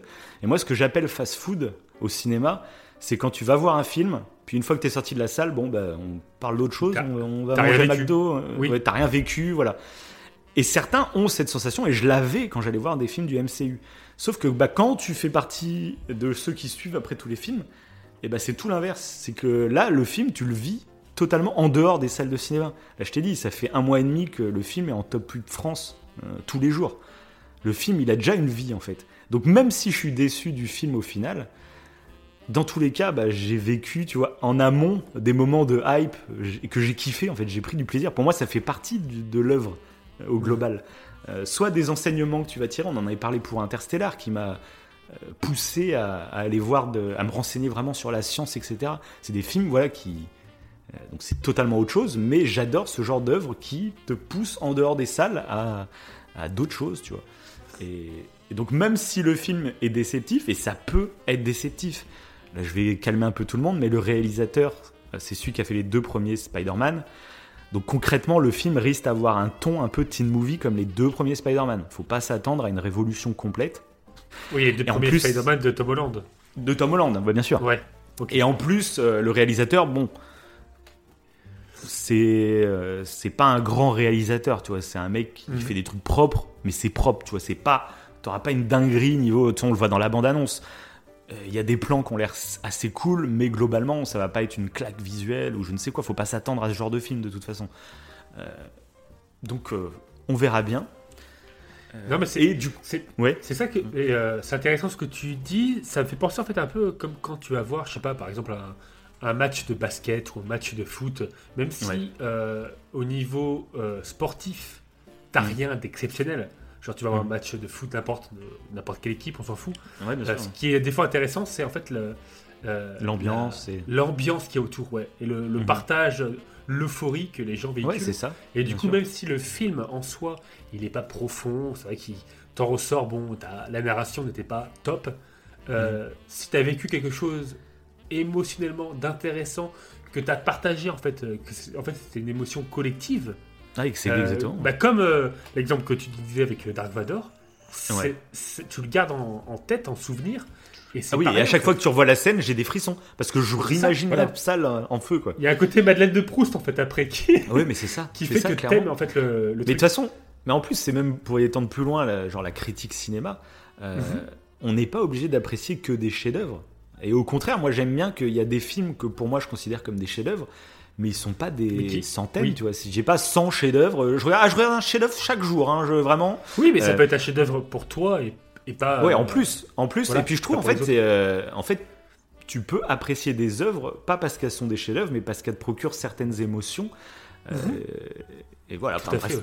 c'est- Ouais, mais c'est voilà. voilà. Et d'où le fait que c'est pas du fast-food, c'est différent. Un fast-food, ouais, je suis d'accord. C'est plus complexe, c'est plus complexe. Je trouve que c'est très péjoratif de juste dire c'est du fast-food parce que euh, Oui. déjà c'est un peu dénigrer euh, les gens qui aiment ces univers. Euh, nous, on a toujours tendance voilà à prendre du recul. Faut, euh, enfin, faut pas juger les gens pour tel ou tel truc justement. Et le MCU, c'est la preuve ultime de le film qui semble très fast-food, etc. Mais finalement, il y a une grosse profondeur. euh, quand tu dézoomes Oui. et que tu vois tous les films, et bah finalement, euh, il y a des trucs Oui, qui sont vraiment très bien écrits, quoi. Comme qu'on disait au début, peut-être que certains films sont Mm. effectivement du fast-food, certains films, mais comme un épisode d'une grande série. Ouais. Et en fait, Bah, les par exemple, vois, Je vais prendre, je vais prendre un exemple un peu euh, mes théories euh, sur euh, la trilogie donc de Tom Holland. Mhm. Je trouve que ça c'est vraiment la réflexion que je me suis fait. C'est comme je vous ai dit quand je suis allé voir Homecoming, le premier film de la trilo, j'étais ressorti déçu parce que c'était teen movie, je m'attendais pas à ça. Et du coup, je trouvais que le film en lui-même ne racontait pas grand-chose. J'étais très déçu, tu te rappelles, parce que bah, pour moi, Spider-Man, que ce soit Andrew Garfield ou, Tom, ou Tobey Maguire, bah, ce qui forme Spider-Man, c'est la mort de l'oncle Ben. C'est ce qui crée euh, son personnage de Spider-Man. Et du coup, euh, bah, là, bah, oncle Ben, il est déjà mort, tu l'as pas vu. Suis dit, bon, euh, alors oui, on sait que l'oncle Ben est mort, mais mais du coup, on n'a pas assisté à ce moment de drame. Et comme c'est un film qui est un peu teen movie, très juste marrant, etc., je dis, c'est un peu dommage, rajoute un peu de drama comme ça. Et c'est en allant voir Far From Home, donc le deuxième film, que là, bah, j'étais déjà donc plus rentré dans le MCU et du coup j'ai compris qu'en fait les films faut pas les voir comme tout seul, mais dans la globalité. Et là j'ai commencé à imaginer en fait le plan qu'ils avaient pour euh, pour Spider-Man. Je me suis dit bon Spider-Man ils savent que c'est la licence number one de Marvel. Il y a pas euh, c'est la plus populaire qui, qui regroupe beaucoup de tranches d'âge, même si Iron Man, Thor et tout sont devenus ultra populaires, mais euh, plus pour les jeunes en fait euh, au moment d'Iron Man 1, tu vois, ils ont grandi avec. Que moi par exemple, je suis... Endgame, j'ai beaucoup aimé le film, mais j'étais pas forcément touché à la mort de, de, de Tony Oui. Stark. Parce que bon, j'aime bien le perso, mais sans plus, tu vois, je suis pas. Voilà. Euh, Que Spider-Man, bah, j'ai un affect parce que je l'ai vu quand j'étais gamin. Et donc Spider-Man, c'est la grossissance, on le voit sur PlayStation. C'est le jeu le plus vendu de l'histoire de, du, de PlayStation, fou, de studio personne. Ah oui, bah, c'est C'est- une licence de ouf. Et du coup, je me dis, donc, si s'ils prennent un, un Peter Parker aussi jeune, c'est Mhm. ils veulent le faire grandir. Et du coup, euh, bah, j'étais parti dans cette théorie qu'en gros, il y aurait plusieurs trilogies avec ce euh, Peter Parker. Je me disais, bah, là, en fait, la première, ça va être euh, une trilogie de teen movie.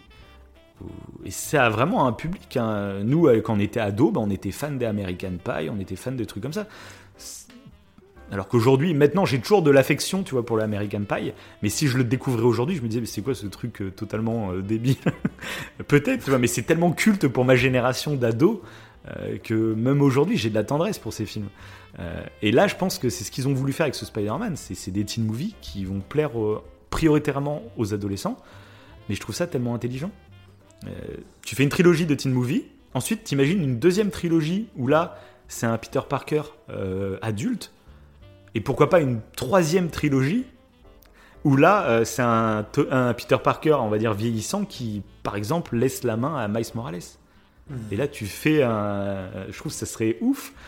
Euh, Et du coup, en plus, là, ils ont annoncé qu'il va y avoir une, une, une petite série d'animés Spider-Man qui va raconter, en fait, euh, avant ce qui se passe avant la trilogie de Tom Holland. Donc ça sera le Tom Holland de, de- de- le Spider-Man de Tom Holland, mais ça sera en dessin animé. Ça racontera l'avant, comment il a eu son pouvoir, sûrement la mort de l'oncle Ben, etc.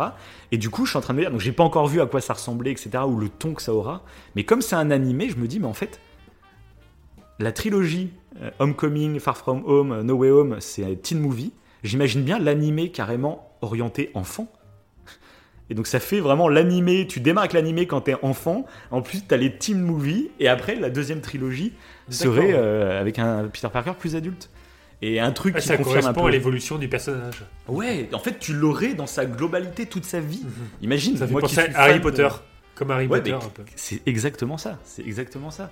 Et, et ce que je me suis rendu compte en voyant, je me suis rendu compte un peu de tout ça quand je suis allé voir donc euh, euh, Far From Home parce que euh, je me suis rendu compte que l'oncle Ben en fait c'était Tony Stark.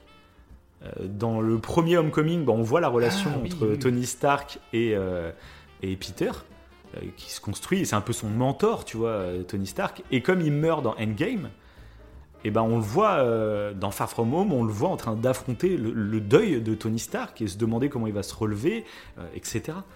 Et j'ai- j'avais fait bah, c'est pour ça en fait qu'on n'a pas vu la mort de l'oncle Ben, c'est parce qu'il comptait nous le faire plus tard. Et c'est ça qu'il faut voir dans les films Marvel, c'est tu peux pas juger un film tout seul, tu juges euh, qu'une partie du puzzle en gros. Et là en fait en dézoomant comme ça, je me suis dit putain. Si mes Oui. théories étaient justes, eh ben, en fait, je trouverais ça totalement brillant. Parce Et que ça si nous explique présentent sa vulnérabilité aussi avec euh, Rey Mysterio, du coup. Ouais, oui, c'est ça, parce que c'est un jeune qui choses, est en encore très naïf, etc. Et je me dis, si on voyait un Spider-Man dès le départ, à son prime, totalement badass dès le départ, mais il y aurait, en fait, euh, le but de Marvel, c'est de faire beaucoup de films. Donc il n'y aurait aucune évolution finalement. Il n'y aurait aucune évolution, euh, enfin, où il y aurait une marge de progression beaucoup moins ample. Ouais, là, ouais. euh, là, ils te font la totale, quoi. Si on devait, oui, si on devait comparer à Tobey Maguire qu'on aime bien tous les deux, Tobey C'est Maguire c'est plus rapide euh, Mhm. parce que bah, justement c'est, une trilogie, alors que là c'est beaucoup plus lent et peut-être que du coup on le décèle moins facilement son évolution, même si elle est là. C'est ça. Et Alors tu la verras là, une ouais. fois qu'on dézoomera, on dézoomera. Et, tu- et je suis sûr, moi, quand Tom Holland il va prendre sa retraite de Spider-Man, je sais pas si ça sera après trois trilogies. hein, je dis ça, c'est théorique. hein. Mais à mon avis, je prends le pari. Quand il va terminer sa carrière de Spider-Man, on sera beaucoup à dire qu'en fait c'est le meilleur Spider-Man. Parce qu'il aura eu plus de films, hein, tout simplement. Mais en plus, parce qu'il aura eu une évolution euh, la plus détaillée, en fait. On aura eu toutes les étapes de sa vie, quoi. Mhm. Et, Et c'est vrai que, ouais, c'est vrai. Et bizarrement, Tom Holland, euh, j'ai moins de d'antipathie, on va dire ça comme Ouais. ça, plus euh, avance, plus... envers lui. Mais non, mais Ouais. envers lui que par rapport à euh, Andrew Garfield. Ouais. Ok. je sais pas pourquoi.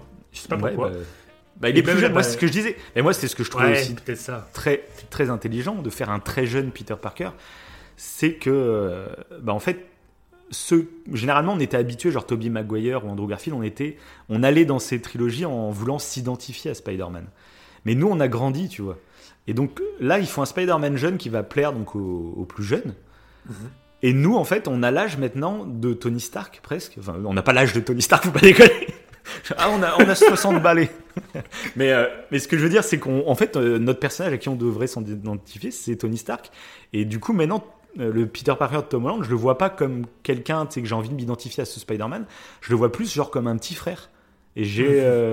je comprends ses failles, mais j'ai envie de le pousser, tu vois, à le suivre, comment on va le faire évoluer, etc. Et je le vois différemment. Et du coup, bah, il y a des gens qui sont déçus parce que tu as envie de t'identifier à Spider-Man, mais je trouve que c'est pas con. Euh, en plus, tu vois, donc c'est pour ça. Là, je trouve tout ça sur Spider-Man, ça montre euh, que tu vois, c'est beaucoup plus profond que ce qu'on pourrait croire en regardant juste un film. T'as plein de grilles de lecture euh, qui s'ajoutent, je trouve, et qui Ouais. très intelligentes. Et là, quand on voit donc le, le trailer donc de No Way Home, on se rend compte que le film va être un peu plus dark. Ça commence avec un Peter Parker sous la pluie en train de pleurer. Tu te dis que la fin de ce.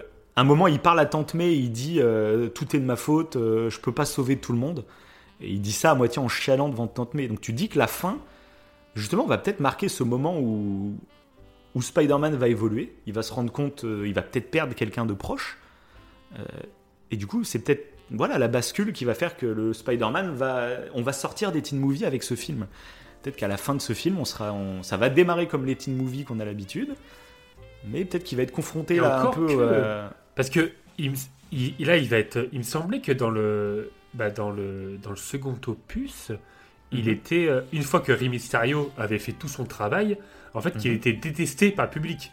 Qu'on- Bah, qu'on- bah ouais, ça- mais en fait, ce qui se passe à la fin de Far C'est ça. From Home, c'est que du coup, il se bat contre Rey Mysterio, sauf que Rey Mysterio, lui, il sait que c'est un méchant, on va dire, mais le public le voyait comme le super-héros qui, bah, qui sauvait euh, le monde des, des grosses créatures qui, on sait, faisait, il faisait apparaître ça en hologramme. Mais le grand public n'est pas au courant de ça. Et du coup, euh, le grand public pense que c'est Spider-Man qui a tué Rey Mysterio. Donc, et en ouais, plus, ça, on annonce géant, l'identité. On annonce l'identité de Peter Parker euh, à tout le monde. Donc là, il va, dans ce film, de toute façon, il va devoir être confronté à ses actes. Bah, déjà, il est le criminel qui a tué Rey Mysterio. En plus, on connaît son visage. Donc, ce qui amène beaucoup de théories, euh, c'est qu'il va avoir besoin d'un avocat, ce petit Peter Parker. Ah Daredevil C'est ça. Ah, c'est- ça, peut Ah, là, être, c'est ça peut être kiffant. ouais. C'est limite un peu confirmé, a priori. Euh, Ok.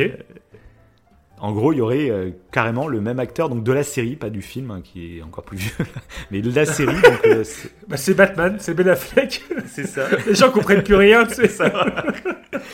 Non, a priori, donc c'est l'acteur qui jouait dans la série qui va arriver. Donc, a priori, en plus, quand on voit dans les trailers, euh, bah, toute la- il va y avoir une première partie du film où bah, son identité va être révélée. Du coup, la police va l'arrêter, etc. Et on se dit, bah, c'est à ce moment-là que, que donc c'est euh, Matt Murdock, c'est ça? Je sais pas si tu te Oui. souviens. Matt Oui. Murdock, c'est ça, qui va devenir son avocat. On se dit ça, mais sauf que bah, à ce moment-là du film, en fait, le multivers n'est pas encore ouvert. Donc, si Matt Murdock arrive avant que le multivers soit ouvert, ça veut dire que euh, la série que tu regardais fait partie du MCU depuis le début. Soit bah, il va apparaître une fois que le multivers est ouvert, et du coup, euh, le Matt Murdock, euh, on sait pas trop, tu vois, il s'infiltre une fois que le multivers est ouvert.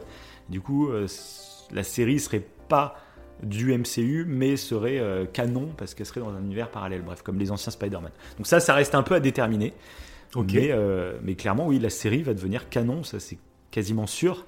Parce qu'en ce moment, en plus, il y a la série Hawkeye qui, Mhm. qui sort sur Disney ⁇ et les rumeurs euh, annonceraient que cette série va nous présenter Wilson Fisk, donc un des méchants principaux bah, de Spider-Man. C'est c'est le chauve, là, ceux qui connaissent pas trop, c'est le chauve très, baraqué, et du coup qui était dans... Et ce serait le même acteur que dans la série Daredevil. Ce serait vraiment les... Ok. et du coup, Ah, Que j'aime bien. C'est est- ça. mais du coup, Il est assez charismatique. Hawkeye, du coup, se passe après Spider-Man. Parce que ça se passe à Noël, alors que le Spider-Man No Way Home a Ah. l'air de se passer à Halloween. Donc c'est... Si le multivers est ouvert, on peut imaginer que Fisk est passé dans une faille. Et du coup, c'est pour ça qu'il se retrouve dans le MCU officiellement. Du coup, en tout cas, bon, c'est très très kiffant. Mais je suis impatient justement d'avoir un peu plus d'explications. On sait que le multivers ça va s'ouvrir, mais qu'est-ce, à quoi ça va nous réserver quoi en fait officiellement? Parce que là, je vais spoiler un petit peu donc des séries qui sont sorties sur Disney pour essayer de faire des théories pour comprendre. Euh, Et juste avant, c'est- Vas-y, vas-y. euh, c'est quand même assez, euh, assez hypant parce que euh, je me rappelle jamais le Spider-Man New Generation, qui du coup Mm. est un animé avec euh, Miles Morales qui du coup mélange des Ouais. univers. Je me Mhm. rappelle, nous on avait été touchés parce que justement, tu avais, bah, t'avais le Peter Parker, tu avais de, bah, du Spider-Man avec Tobey Maguire.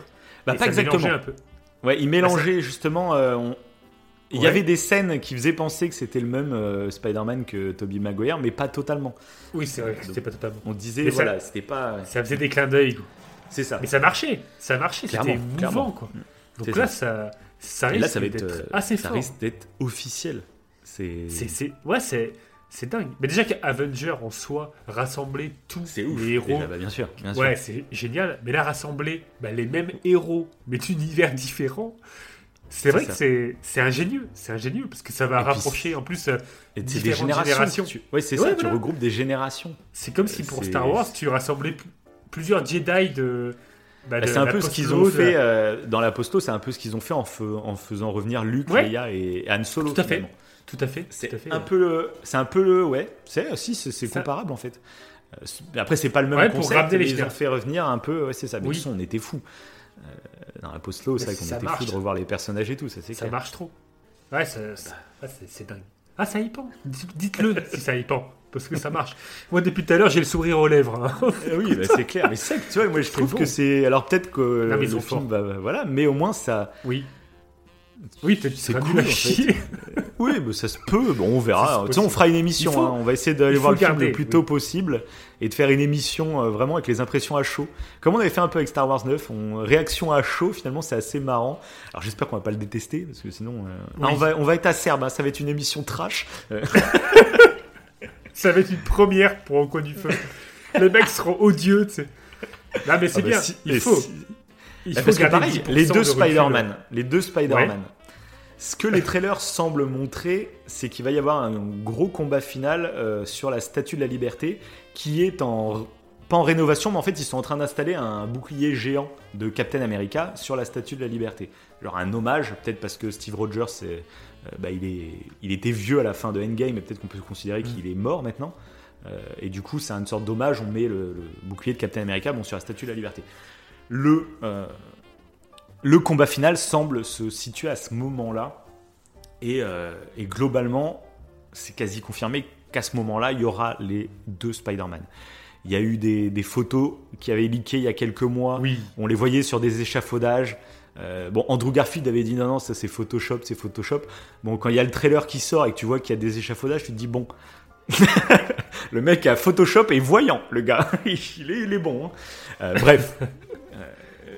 On verra bien. Mais du Non, ils coup. y sont pas. Ils y sont pas. Je pense. Donc tu te dis, les, les deux Spider-Man seront sûrement là pour le combat final. Mais est-ce que ça veut dire qu'ils seront là avant?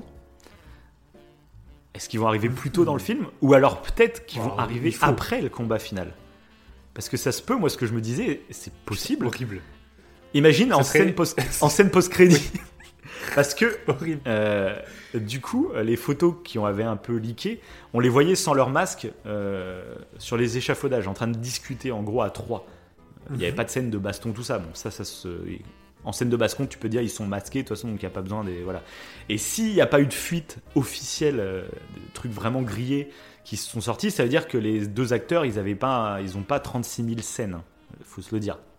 Ils, ils, sont, ils seront pas là la moitié du film, à mon avis, parce que c'est Oui, des semaines et des semaines de tournage. Et ça, ça serait cramé de ouf. À mon avis, ils ont peut-être qu'une seule scène où on verra leur tête. À mon avis, hein. Je- c'est théorie. À mon avis, il y aura peut-être une seule scène où on verra leur tête à visage découvert en train de discuter avec Tom Holland. Ah, et le reste, en fait, Le ils reste, habillés. ils, auront, ils euh, auront juste fait du doublage et euh, ils auront leur masque. Donc euh, ça, c'est Ah ouais. soit un, un cascadeur, soit après des Pas images en pas 3D.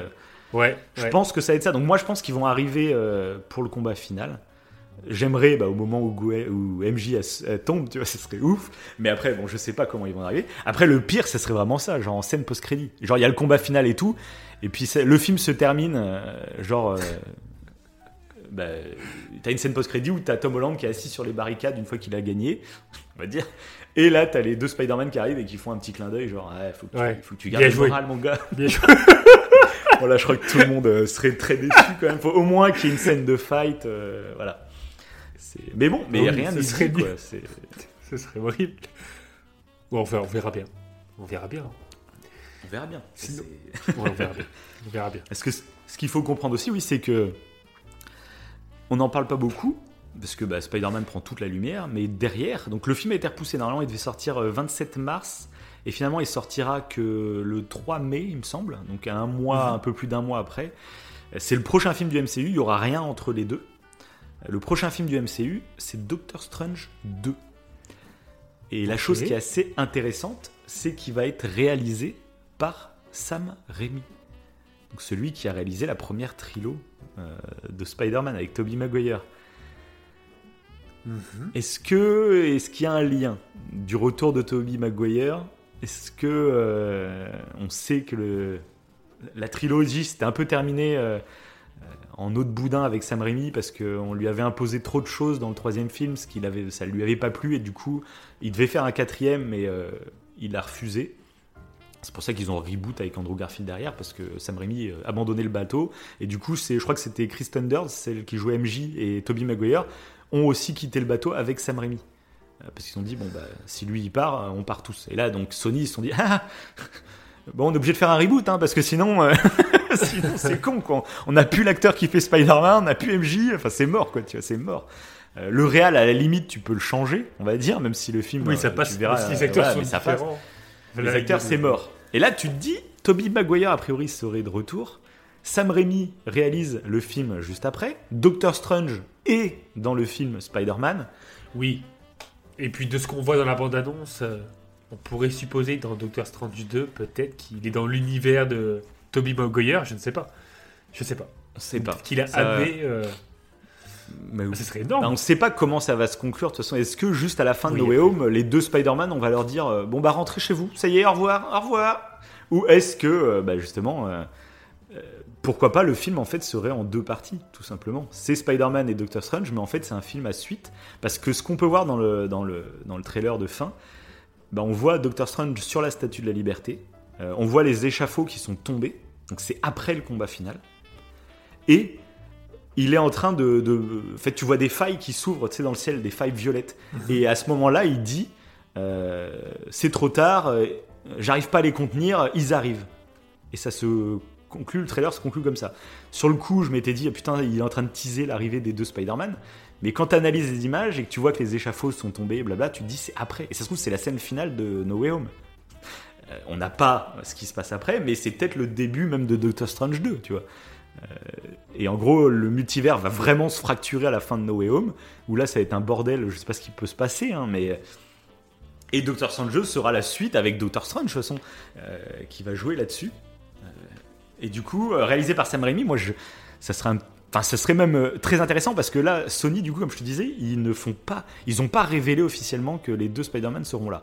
On s'était dit, niveau grand public, c'est très risqué. Euh, parce que des gens qui suivent pas du tout le MCU, ça se trouve, ils sont même pas au courant que les deux Spider-Man vont arriver, tu vois, si tu le- le- l'annonces pas, s'il n'y a pas leur tête sur les affiches, etc. Donc tu peux euh, peut-être pas risquer d'avoir des places, même si je pense qu'ils y ont réfléchi. Je pense qu'à un moment, ils pensaient qu'ils allaient les révéler avant la fin. Mais vu le buzz monstrueux que fait le film, ils se sont peut-être dit là, en fait, la promo, euh, tout le monde est à peu près au courant, en fait. Même si c'est pas officiel, mais tout le monde est à peu près au courant. Et je pense qu'ils Ouais. sur le dernier trailer, là, ils ont dû, euh, il y a eu dû avoir des débats de fous. Et du coup, bah, ce que je me dis, c'est que si, par contre, euh, bah, la, la révélation qui sont là, c'est dans ce film-là, et bah, la promo, par contre, pourrait tourner sur ces deux Spider-Man pour le film Doctor Strange 2. Parce que je me dis, peut-être là, ils seront officiellement dans le Doctor Strange 2, dans la campagne de com, etc. Après, j'en sais rien, mais peut-être. Mais ça pourrait être intéressant. Bah, en plus, là, ça te donne un fond envie d'aller voir Doctor Strange 2. Ouais. Et pour tous ceux qui le- auraient raté du coup ce Spider-Man, euh, en ne sachant pas que du coup il y avait les, les anciens Spider-Man qui seraient de retour, ça. bah, ils se disent bah, pour Doctor Strange 2, bah, en fait ils sont là.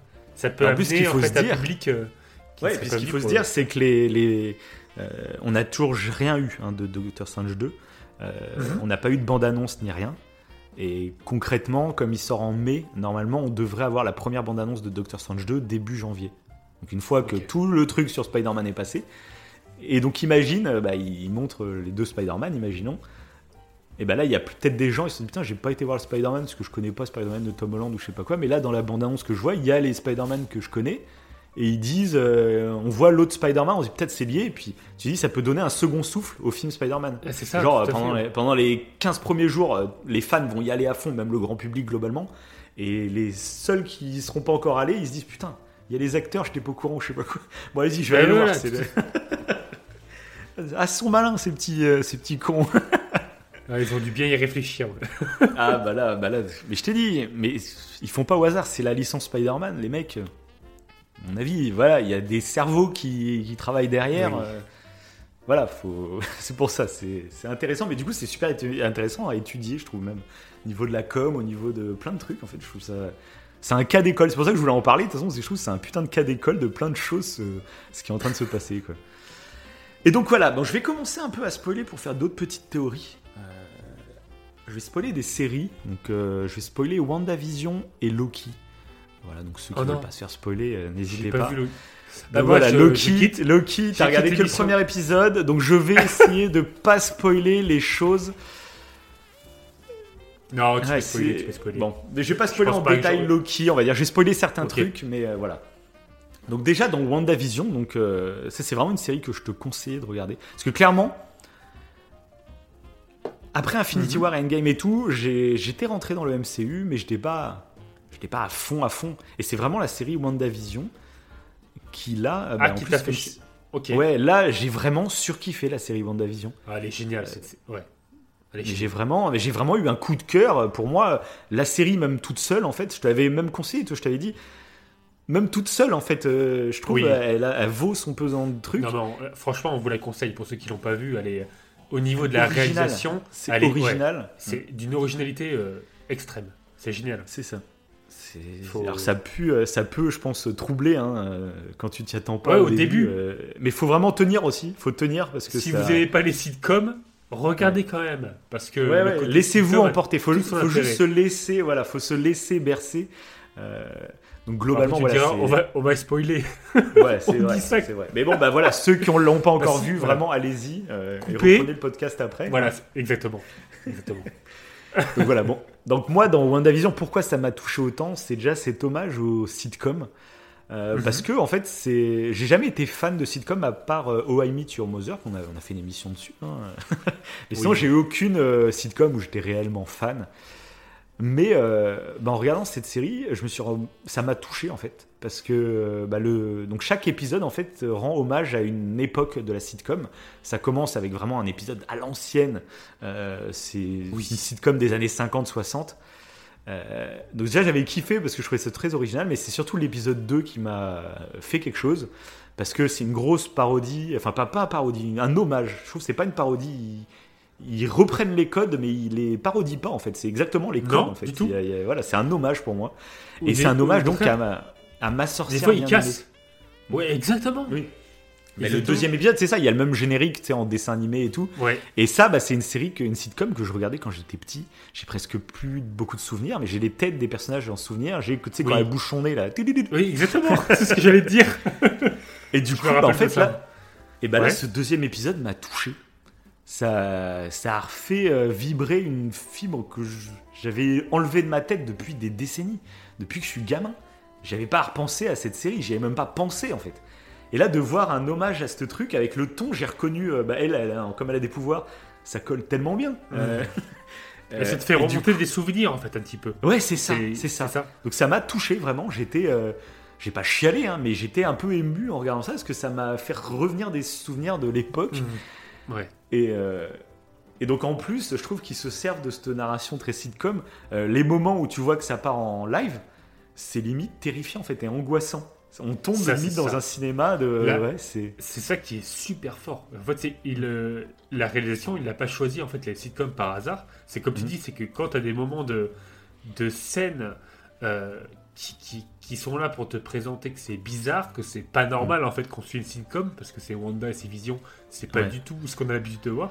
Et bah c'est vrai, comme tu dis, c'est, c'est angoissant, c'est stressant, la musique ça, parce change, joue même avec les codes. Il- Ouais, parce que c'est ça. Genre, la caméra en sitcom, elle est très fixe. Parce qu'avant, les sitcoms, elles étaient enregistrées carrément devant un vrai public. hein. C'était une pièce de théâtre qu'on filmait. Mhm. Ouais, en voilà. fait, et c'était. Voilà. On a parlé euh, dans donc il me semble. Ouais, dans ces- ouais, ouais, c'est ça, certains épisodes, ouais. Et euh, du coup, euh, il y a des caméras très fixes, et dès qu'il y a une scène d'angoisse, moi je me rappelle dans le premier épisode, quand le mari commence à s'étouffer, et puis alors sa femme, je sais plus ce qu'elle dit, mais tu sais. Ah, euh, bug Euh, Ouais, elle bug, elle fait euh, réagissez, réagissez, ou un truc comme ça, je sais plus ce qu'elle dit. Et ben au même moment, plus, en ouais. fait, les caméras, en fait, ben, elles sont plus fixes. Les caméras, elles commencent à zoomer sur le visage elles de font des gros Wanda. plans sur les visages. C'est ça, il y Ouais. a même les, bo- les bordures noires qui commencent à changer, etc. Euh, et je trouve, euh, ça crée. Enfin, je, Même je- Wanda, Wanda qui a toujours sur son sourire un peu bienveillant, d'un Oui, coup elle ça. sourit plus, elle regarde Ouais. Vision, elle Il y a dit euh, Vision, qui se met en sauve-le, route. Ouais, Ouais, oui, c'est ça, ouais. Oui, c'est ça. C'est pareil, en plus au début, tu sais pas ce qui se passe en tant que spectateur, hein, tu sais pas ce qui se passe, tu sais pas que c'est Wanda qui, qui a créé tout ce truc ou quoi. Tu sais Ah oui, pas ce qui se pas. passe et du coup, euh, ton cerveau il bug un peu avec les. Je trouve l'effet est très réussi. Ah ouais, il est très très fort. Mm. Non, c'est c'est c'est tellement original. C'est vrai que ça fait partie, je pense, d'une œuvre. euh, il faut le voir en fait. Même si Ouais, pas euh, Juste par originalité. Oui, non, mais c'est ça. Ouais, c'est ça, ouais. c'est tellement fort. Et la réalisation, coup, elle est. Et ce qui est très très malin, c'est que bah moi cette série, avant cette série concrètement, je l'avais vu pourtant, je t'ai dit Avengers l'ère d'Ultron, je l'avais vu, euh, c'était un, un des Avengers que j'avais Mhm. vu avant de rentrer dans le truc. Je l'ai revu une deuxième fois quand j'ai fait mon marathon, un truc, mais pareil, l'ère d'Ultron j'aimais pas du tout. Euh, Ouais, Wanda, pas vu moi du coup. Wanda et Vision, euh, Vision j'aimais bien, mais Wanda euh, absolument pas. Elle fait adolescente dans les, dans les Avengers et tout, c'est j'aimais pas du tout. Et là, grâce à cette série, donc qui m'a plu par son concept, qui m'a touché euh, par sa réalisation, et même son suspense, qui tout au long de l'aventure, bah, en fait, euh, il joue vraiment avec le suspense, et je trouve que c'est très bien fait. Bah, à la fin de la série, eh ben, euh, Wanda maintenant fait partie des personnages du MCU que je préfère en fait. Ouais. Je- je- je- maintenant, dès qu'il y a une œuvre avec Wanda, j'ai envie de le voir maintenant. C'est c'est sûr en fait. Et euh, Ah, ils sont forts là-dessus. Ah oui, mais totalement. Moi, c'est pareil. c'est ça. Ça, ça a marché. Ça a marché. Euh, et ça, ils sont malins, ces personnages. Tu vas être attiré par une œuvre et, euh, parce que c'est plus ton style ou je sais pas quoi. Et euh, bah, ah, ça match. Au revoir. Vous êtes pris au piège, c'est fini. Et là, moi, c'est à partir de Wanda que vraiment. Bah là, je, voilà, j'ai. D'ailleurs, bah, je te l'ai dit récemment, là, je, je me suis refait du coup la- Avengers l'ère d'Ultron parce que c'est là qu'on découvre Wanda pour la première fois et Vision. Et maintenant que j'ai ce background de WandaVision, bah, tu remarques des détails d'un film qui est sorti il y a peut-être pas 10 ans, mais il y a 8 ans, je crois, un truc comme ça. Euh, Genre, bah, Wan- Vision, quand il, donc, quand il est créé, je ne vais pas rappeler tout le background hein, de, Wanda, de Vision, parce que voilà. Mais au moment où il Ouais. naît, on va dire, et ben le, le premier être humain qu'il voit, bah, c'est Wanda. C'est un truc tout bête, mais du coup j'ai fait oh, je clin d'œil euh, des, des, des- enfin, des années avant. J'ai fait c'est trop bien, c'est trop fort. et, et que des détails comme ça. Et du coup tu remarques plein de détails. Et même, euh, bah, tu vois, dans WandaVision, il te présente euh, quand elle était face à la bombe de Tony Stark dans Oui. leur appartement, etc. Et ben ils en parlent déjà dans, dans l'ère d'Ultron en fait. Alors le petit détail que j'ai remarqué, c'est le frère du coup qui en parle, le frère de Wanda qui en parle dans l'ère d'Ultron, et il dit euh, on était tranquillement à table euh, quand une bombe est arrivée dans le truc et tout. Et dans Wanda, on voit qu'ils sont pas à table, ils sont en train de Ils regarder sont une dans le salon. Voilà. Ouais. Donc voilà, c'est le petit Ah, détail, tu vois, parce qu'à l'époque, ils n'avaient pas déjà l'idée de faire WandaVision. tu Ah ouais, je suis déçu. c'est forcément. Là, je ils suis déçu. Donc tu vois, il y a toujours des Euh, petits détails comme ça, mais Oui, c'est normal. Il dit on était à table, tu dis bon à table, il précise pas, peut-être qu'ils étaient à table en train de regarder la télé, tu vois. Mais tu vois que ça n'a pas été écrit, mais c'est normal, après faut pas. Voilà. Oui, Mais oui. du coup, euh, bah, tu, tu remarques tous ces trucs. Du coup, j'ai redécouvert le frère de Wanda aussi. euh, parce que du coup, c'est. Il réapparaît, mais c'est un autre acteur. Parce que du coup, on se rend compte que en fait, c'était Agatha, la grande méchante, qui avait organisé le truc. Enfin bref. Euh, donc, enfin voilà, moi, j'ai... c'est une série qui m'a vraiment beaucoup plu. Et du coup, qui tease pas mal pour l'avenir, mais du MCU au global. Donc là, Oui. on va partir dans les théories globales sur MCU, parce que déjà, donc ça a été confirmé, elle sera très présente dans Doctor Strange 2. Voilà. Il y a des grosses rumeurs très insistantes qui insinuent qu'elle serait même la méchante principale de Doctor Strange 2. Carrément la méchante principale. hein, c'est, euh, Donc au moins, elle serait méchante. Ça, c'est au moins quasi sûr. Parce que c'est la reine rouge. Parce que... C'est ça. Parce que ce qu'il faut savoir, c'est que Marvel, bah, ça a démarré avec Doctor Strange. Euh, ils ont introduit petit à petit, comme je vous dis, ça prend du temps, ça se dilue tout petit à petit, mais ils ont introduit la magie grâce à Doctor Strange. Avant, c'était vraiment des super-héros euh, euh, classiques, Oui. plus technologiques finalement. Ouais. C'était la science ou la technologie qui crée. Ouais. Ouais, c'est ça. C'était exactement ça. Et grâce à Doctor Strange, ils ont fait l'arrivée du euh, de la magie. Comme avec les Gardiens de la Galaxie, ils ont fait l'arrivée de, de l'espace, tu vois. Ils, ont, ils ouvrent des petites portes petit à petit, discrètement, tu vois. Et, euh, et Wanda, c'est un peu la... Remarque, Wanda était là avant euh, Doctor Strange, finalement. Elle était dans l'ère d'Ultron. Mais à ce moment-là, on, avait l'impression que c'était une femme un peu augmentée. Et c'est pas faux parce qu'on le voit, tu vois, dans WandaVision. Ça qui est intéressant, c'est qu'il y a toute l'histoire avec le Tesseract dans l'âge d'Ultron et tout, que tu retrouves dans Wanda. Tu te rends compte qu'elle a eu ses pouvoirs grâce. C'est un détail à la con, c'est qu'elle a ses pouvoirs grâce au Tesseract. Dans le Tesseract, il y avait la pierre de l'âme. Et la pierre de l'âme, elle a donné donc ses pouvoirs à Wanda. Mais elle a aussi, c'est la pierre que Vision il a sur le front. Donc tu dis, est-ce qu'ils sont pas tombés amoureux parce qu'il y a un lien avec cette pierre? Il y a ça aussi qui est Ah. très intéressant, je trouve. Euh. Voilà. Euh, bon, ça, ça sera, on verra plus tard. Mais du coup, je trouve que c'est assez intéressant au niveau symbolique de se dire qu'elle a eu ses pouvoirs euh, grâce à cette pierre et, et lui, eh ben, c'est cette pierre qui lui a donné son âme en fait. euh, qui est- Ouais. Bref. Du coup, qu'est-ce que je dis? Oui, et donc du coup dans la série, euh, bah, ça ouvre euh, encore plus la magie. hein, voilà. Et à la fin, on la voit en train de, lire donc le livre que Agatha avait en sa possession. C'est un livre. il a une histoire dans les comics, mais je, je me suis pas trop spoilé. J'aime bien garder mes surprises dans les films parce que l'univers sou- souvent réécrit en fait les, choses dans, la MCU. Mais en gros, c'est un gros livre de magie noire, très dark. Euh, et du coup, tu sens qu'elle est peinée par la perte de Vision et des enfants. Même si, bon, Vision, comme on le voit dans la série, il est. euh, Enfin, il y a une sorte de Vision en liberté, donc à mon avis, ils vont se retrouver. Pourquoi pas, c'est lui qui la referait basculer du bon côté Je me dis, c'est une cartouche peut-être à avoir, mais du coup, euh, ce qui est sûr, c'est que ses enfants, elle, essaye de trouver un moyen. Voilà. Elle essaye de trouver un moyen pour retrouver ses enfants. Qu'elle a créé ça. elle-même dans la série. Ouais. Ça qui est, qui est fort dans WandaVision, c'est que on parlait de la réalisation, du côté sitcom, en fait, qui, qui, qui sert à la narration, en plus d'être euh, visuellement très intéressant, d'être euh, d'être un hommage.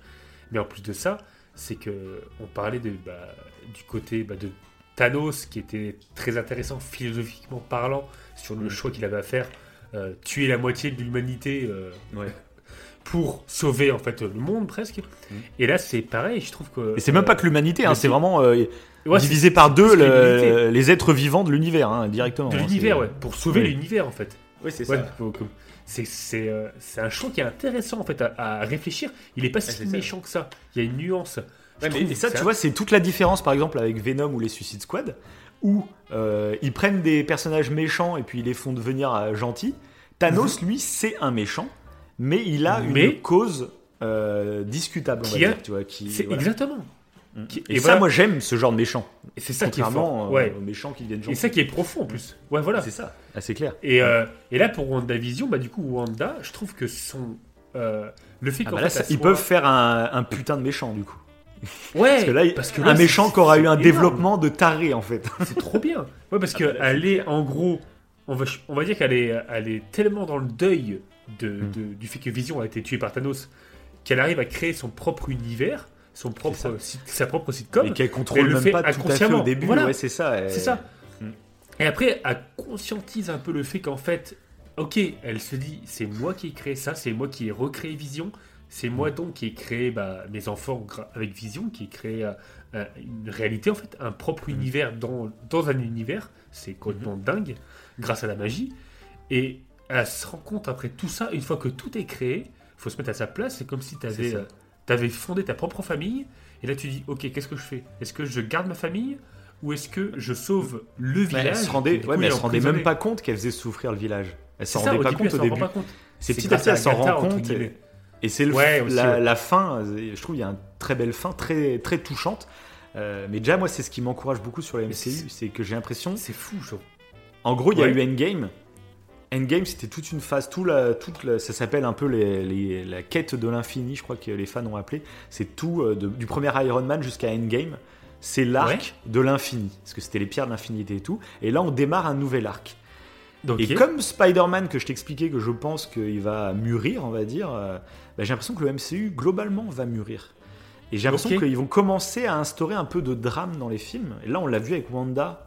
C'est relativement dramatique. énorme, la fin, et elle est vraiment touchante, quoi. C'est Ah oui, ah elle, oui, oui. elle dit adieu à sa famille, tu vois. Ouais, c'est ça. Ouais, c'est le Et, dilemme. euh, euh, C'est un peu un dilemme du tramway. On en avait parlé nous en off, mais c'est un peu le Ouais. dilemme du tramway. Enfin, le, le dilemme Ah philosophique du tramway. Où euh, qui- est-ce que tu choisis ta famille ou tu choisis euh, Le nombre, tu- les, gens. Ouais, c'est ça. 10 000, on va dire 10 000, je sais pas combien ils sont, mais est-ce que Mm. tu choisis de sauver 10 000 vies ou tu choisis de sauver 4 vies qui sont en fait ta propre famille? C'est ça. Ce choix, il est horrible. il est horrible. Ah, c'est un en délire. fait, c'est là qu'on voit toute son sa bravoure entre guillemets. Enfin, elle est, elle est honorable parce qu'en fait, elle choisit de sauver les habitants. Et en plus, il n'y a aucune contrepartie parce que les habitants, ils sont pas du tout au courant qu'elle ait fait ça. Si, si, si, si, que- si, si, ils sont conscients. Bah. Euh, même Vision, c'est les réveille et il leur dit eh, aidez-moi. Ils ont conscience d'être totalement manipulés, qu'ils peuvent plus rien faire. Oui, Ils en ont conscience. ok. hein, si, si. Même Ils à la fin, il ils la ont- déteste, ont- tu vois, il la regarde. Voilà. euh, Ils, ont conscient, ils sont conscients d'être manipulés, mais ils pensent que c'est Ah oui. elle. Enfin, ils pensent que c'est elle la fautive et. euh, et ils Si, ont pas conscience euh, que- de ce qu'elle ouais, a sacrifié à la fin. Ça, C'est Exactement. que c'est ouais. touchant aussi. ouais. Et donc, du coup, C'est fort. il y a des trucs que je me retiens de te dire depuis Ah. euh, que tu as regardé WandaVision pour, pour te surprendre un peu lors de cette émission. Ah. C'est le tournant que le MCU, je pense, va prendre. Et il y a beaucoup de choses qui indiquent. Mais même, bah, tu as été voir Eternel au cinéma Mm. il y a pas longtemps. Tu as vu Oui. les scènes post-crédit? Tu as vu donc le personnage euh, joué par Jon Snow euh, Oui, tout à en fait. scène ouais. post-générique. Mais est-ce que tu as fait gaffe à qui était la voix qui lui parlait? Pas du tout. J'ai-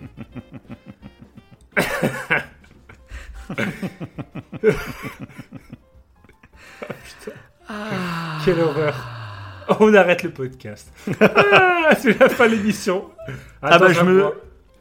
Je me suis, euh, je me suis retenu de te, te le dire parce que donc c'est officiel. Alors, je suis en train de chercher en même temps l'acteur. Voilà.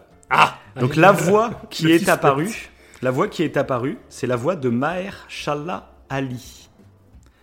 C'est un acteur que tu connais, que tu as vu dans déjà des séries. Je sais que c'est un acteur que tu aimes beaucoup en plus.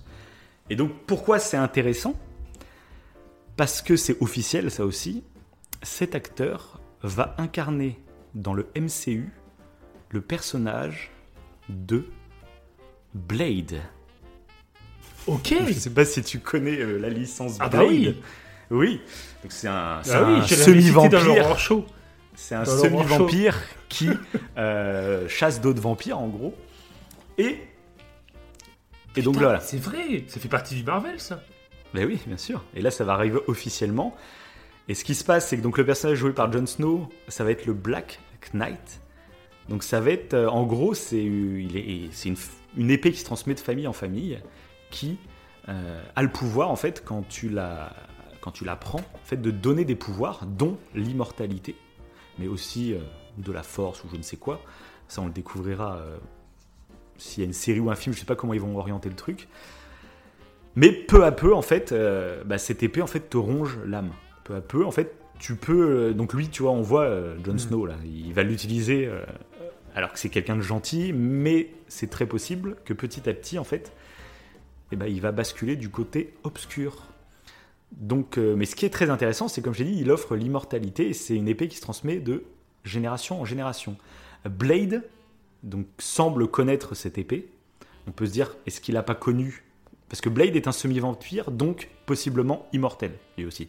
Donc En Blade, plus, cette saga, elle est, euh, elle est pas du tout pour les enfants. hein. mais oui, mais c'est ce que je dis. J'ai l'impression en fait que le Marvel euh, va commencer à, Ouais. à mûrir un peu. Et du coup, Blade, bah, ce qui est très intéressant, c'est qu'on peut se dire que, comme il connaît la famille de Jon Snow, on peut se dire qu'il a peut-être connu un ancien Black Knight, un, euh, un grand-père, un arrière-grand-père de Jon Snow. Par contre, qui, je, je te coupe, ils auraient pu prendre Wesley Snipe. Ils l'ont pas repris. Pour bah, Blade. parce qu'à mon avis, ils vont raconter une autre histoire. Donc c'est un reboot Ouais. là, total. Les, les Blade C'est de l'époque. euh, Ah, c'est nul, c'est nul, du coup. C'est nul. Ça dépend ce qu'ils vont faire. Euh, mais donc, ce qu'il pourrait dire, en fait, ça pourrait annoncer, en fait, tout simplement, qu'il y ait certaines œuvres Marvel qui vont se passer, Mhm. en fait, dans le passé. Et, euh, bah, magiquement, j'ai envie de dire, dans WandaVision, on voit des scènes euh, que j'ai surkiffé de des sorcières de Salem. On voit Agatha, Oui. du coup, euh, entourée d'autres sorcières. On- Agatha qui a récupéré ce livre, euh, voilà. On- Et il y a une série, du coup, sur Agatha qui va sortir. Donc ça, c'est officiel aussi. On ne sait pas encore... On a, on a juste vu le logo et l'officialisation de la série, mais on ne sait pas de quoi ça va parler, de quelle époque ni rien. Mais comme à la fin de WandaVision, bah, elle se fait piéger, en gros... euh, Peut-être que ça va être une série où elle se dépiège et je sais pas quoi, bref. Mais ce qui serait intéressant, c'est que la série soit dans le passé, qu'on découvre comment elle a obtenu ce, ce livre, euh, pourquoi, enfin le rapport avec toutes les sorcières qu'on voit, etc. dans le passé. Ça serait une série en fait euh, médiévale. Ce serait très cool, très neuf dans le MCU. Et on pourrait dire que elle pourrait croiser des personnages immortels comme Blade, comme un- Black Knight. Toi, ça ferait des liaisons dans certains épisodes et des apparitions possibles qui hyperaient tout le monde, comme ils ont l'habitude de faire. Voilà, ça peut être un délire. et du coup, et du coup, Ça bah, expliquerait j'ai- aussi le livre de Wanda qu'elle utilise. Ouais, voilà, euh, bah, on, co- on comprendrait l'origine de ce livre, etc. Donc ça comment ses plein de trucs. Ça, ont crié à travers le livre. et puis ça, ça ouvrirait l'univers Marvel sur, euh, sur un ton qu'on ne connaît pas pour un peu euh, bah, Ah, éviter de se répéter. Si on fait que des films de super-héros, au bout d'un moment, tu vois, c'est bon. Eux, leur but, c'est de continuer ce MCU, mais du coup, il faut faire gaffe à pas se répéter. Et là, j'ai l'impression qu'ils font vraiment un changement de ton euh, et qu'ils ouvrent. Parce que j'ai vu que dans Marvel, par exemple, il y a un Dracula dans Marvel. Alors, je connais pas du tout l'histoire de ce Dracula, mais c'est un Ouais. vrai personnage qui s'appelle Dracula, qui est un vampire, et a priori qui est confronté à, à Blade, euh, qui est chasseur de vampires. Et du coup, tu peux imaginer Blade, ça se trouve, ce sera des films euh, à plusieurs époques différentes Ah. de l'histoire. Ce qu'on commence a- à voir dans Éternel. Dans Éternel, on voit plusieurs époques. Déjà, on voit l'histoire Oui, de la Terre C'est vrai. euh, dans le temps. C'est vrai qu'Eternal est, est, est, un peu est noir aussi. hein. Il est assez noir hein, comme film. Assez Ah dramatique. bah, et il tout. change vraiment, ça change des Marvel. Moi, limite, j'avais l'impression d'avoir un DC Comics euh, devant les yeux, quoi. C'était. Ouais. Non, c'est vrai, c'est vrai. Bref. Ouais, tout à fait. Et donc, du coup, bah, il y a beaucoup qui pensent que ça va être l'arrivée un peu des des loups-garous, des vampires dans le MCU, on va dire. Et grâce peut-être aura- au multiverse aussi, on sait pas trop. Il y aura on va Van. Helsing, euh, etc. C'est Marvel aussi, Van Helsing? Euh, Je sais pas. je, suis curieux de savoir. pas. Je connais deux noms, Si mais je sais pas. Mais du coup, en plus, tu Marvel, peux imaginer, je tu peux imaginer je avec l'arrivée des, des X-Men, etc. Donc des hommes, euh, ils peuvent expliquer genre les loups-garous, les vampires, tout ça, un peu comme des mutants. euh. D'accord. C'est mec- c'est une Le mec a un accident. du coup, bah, tu peux imaginer voilà, qu'ils expliquent même euh, ces, ces- ces personnes euh, loups-garous, trucs comme ça, par des expériences qui ont mené aux X-Men aussi. Enfin, tu vois, ils peuvent mélanger. Ça, ça s'annonce très très intéressant à tout ce qu'ils sont en train de faire. Ah oui. Surtout, moi, si, si le ton évolue et que ça. Et grâce aux séries, bah, ils, puissent, ils peuvent en plus euh, bah, prolonger un peu les histoires. Et du coup, euh, bah, moi, ça me convient plus. euh, parce qu'une série, ça raconte quelque chose, quoi qu'on en dise. C'est plus long. Donc, tu as plus le temps de traiter les personnages. Et, et là, avec Disney, a priori, il va y en avoir de la série. Hein, c'est, euh, Parce que du coup, il y a une autre série euh, que je t'ai fait regarder la bande-annonce juste avant l'émission. Qui pourrait être liée aussi à, à, à Agatha, à Blade, etc. À tout ce qu'ils sont en train de mettre en place. C'est la série Moon Knight. Donc, je connaissais absolument pas. Et je pense que ça peut être une série qui va me plaire. Je pense qu'elle peut te plaire beaucoup aussi. Euh, déjà parce que cette licence est considérée un peu comme le Batman de Marvel. Parce que c'est Moon Knight, donc c'est souvent la nuit à New York, donc c'est, ça fait limite penser à Gotham, et puis bah, c'est un super-héros clairement, hein, ça fait penser à Batman, sauf que c'est beaucoup plus mystique que Batman. Parce que donc pour le moment c'est l'histoire des comics, ça se trouve ça va être réécrit pour la série, on n'en sait rien. Mais en gros, l'histoire de Moon Knight, c'est un, donc c'est un, un homme qui, faisait, qui était militaire, je crois, il me semble, et qui part en expédition, on va dire, avec sa troupe de militaires, mais il se retrouve piégé en, donc je crois que c'est en Égypte, hein. il se retrouve piégé euh, à un endroit, il va mourir en fait. Euh, sauf que là, bah, il a une apparition, euh, un dieu euh, de la lune égyptien se montre à lui, et en gros lui propose, bah, je te sauve la vie, mais en attendant, tu dois faire des choses pour moi parce que je dois me venger. J'ai pas été creusé plus, mais en gros, il veut se venger, je sais pas quoi. Et en gros, c'est comme ça qu'il acquiert ses pouvoirs. C'est qu'il il fait un pacte un peu avec le diable. Euh, il, a, il a des pouvoirs, mais ce, ce personnage, en fait, va, il va avoir des pouvoirs qui seront liés à la lune, apparemment. Genre en pleine lune, il est euh, ultra cheaté, tu vois. Et puis plus, moins il y a de lune, moins il est cheaté, tu vois. Et apparemment, bah, le- la contrepartie un peu de ce truc, c'est que, bah, un peu comme Black Knight, hein, tu vois, qui se fait ronger l'esprit par l'épée, bah là, euh, le dieu lui fait avoir des troubles euh, dissociatifs de la personnalité. Et apparemment, c'est une, licence qui est très tournée sur la psychologie du personnage, avec des vraies maladies mentales. Euh, donc c'est pour ça que je me suis dit, toi, et oui, vos Oh. cerveaux, tu peux Ah, kiffer. c'est trop intéressant. Ouais. Et apparemment, dans certains comics, il joue carrément avec. euh, bah, il y a des moments, en fait, il agit, sauf qu'il a un blackout et il se réveille. il sait pas ce qu'il a fait. Il sait Oui, pas en fait, il a plusieurs personnalités, quoi. Il a plusieurs ça.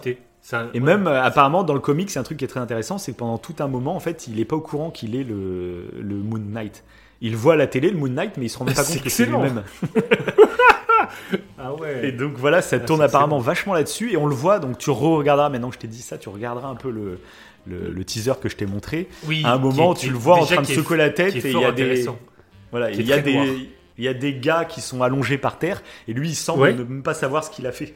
Euh, donc il faudra que tu vois. Donc, euh, donc ça va se tourner à, Ah ouais. à New York et tout, mais apparemment ça va être euh, la série est décrite comme un road, une road série, comme un road movie mais road série, c'est-à-dire que c'est une série, ça démarrera a priori genre peut-être en Égypte s'il raconte la même histoire. Il y aura des scènes à New York, mais il y aura des scènes apparemment dans d'autres pays du monde. Et ça peut être une série où chaque épisode on soit dans un pays différent ou je sais pas quoi. Bref Ok. très très sombre aussi, très dark. euh, donc ça peut se lier, tu vois, avec le côté plus sombre euh, du Marvel Cinematic Universe. Et moi, ça- cette série, je t'avoue, euh, c'est Oscar Isaac, du coup, celui qui jouait Poe Dameron dans, dans Star Wars, Ouais.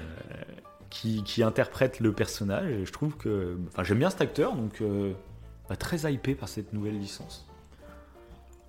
C'est trop intéressant. Mais Parce que Ça peut même, être beau. à part... Et donc, bah déjà ça, ouais, ça me hype, parce que de toute façon, ça me faisait penser à du DC Comics, ça me faisait penser à Batman, à Dark Knight, Ouais. clairement quand tu vois la bande-annonce. Et je vois que Van Helsing est fait C'est Marvel aussi partie du Marvel. ouais. Ah ouais. Donc là, j'ai pas vu s'il y avait des dingue. trucs annoncés par rapport à cette licence-là, mais clairement, s'ils partent dans les vampires, les loups-garous. euh, parce c'est- que Van Helsing, tu vois, je crois pas que je crois pas que j'ai vu les films, mais je connais de nom, tu vois. C'est Ah ouais quand même une licence, euh, voilà. Ok. Parce qu'il y a des rumeurs euh, qui parlent qu'il pourrait faire euh, revenir euh, c'est Ghost Rider qui était joué par Nicolas Cage à l'époque. Ah oui Là, ça pourrait être un Ghost Rider qui arriverait aussi. Mais alors ça paraît rien de trop officiel ni rien, mais c'est des bruits de couloir quoi, en Putain, gros. C'est dingue, c'est dingue. Donc il- ah oui, mais je t'ai dit, l'univers est étendu. Après, ce, enfin, ça, t'as- au début, tu dis ça part dans tous les sens, mais une fois que t'es dedans, putain, tu fais, il y a un potentiel de malade mental. Et du coup, bah, je vais parler maintenant de Loki, la série Loki, qui elle, Ouais. euh, donc ça, ça va être très intéressant. Ça va être euh, comment ils vont faire passer la pilule du multiverse pour le grand public. Euh, parce que Loki, en fait, c'est une série. bah, en fait, je pourrais dire qui est compliquée, qui est complexe. Ce qui est pas du tout le cas des films Marvel. Généralement, n'importe qui comprend ce qui se passe dans un Marvel. Alors que Loki, je dirais pas que non plus il faut s'accrocher comme un taré ou je sais pas quoi, faut prendre des notes pour comprendre toute l'histoire. Mais là, du coup, je voulais me la remater pour l'émission d'aujourd'hui, euh, mais euh, je j'ai pas eu le temps. Euh, et du coup, euh, j'ai, des trucs, je suis moins sûr de moi sur certains détails. Parce qu'en gros, dans la série Loki, ils se servent de la série Loki pour t'expliquer comment fonctionne la réalité. Ouais, tu le vois sur l'épisode Très pilote. De osé. toute façon. Ah, tu l'as vu de temps. en entier, tu l'as vu ouais, Ouais, l'épisode pilote? quasiment. Ouais. ouais. Bah déjà, moi je trouvais ça très intelligent ce qu'ils avaient fait dans Endgame, parce que c'est vrai qu'on avait une vision euh, de tous les films, euh, ils, ont, ils font la dédicace à Retour vers le futur, etc., où euh, on avait une vision du voyage dans le temps, où bah, c'était... dès que tu changes, un- tu sais, l'effet papillon, quoi, Oui. tu, tu changes un micro-truc dans le passé, bah, ça change totalement le futur.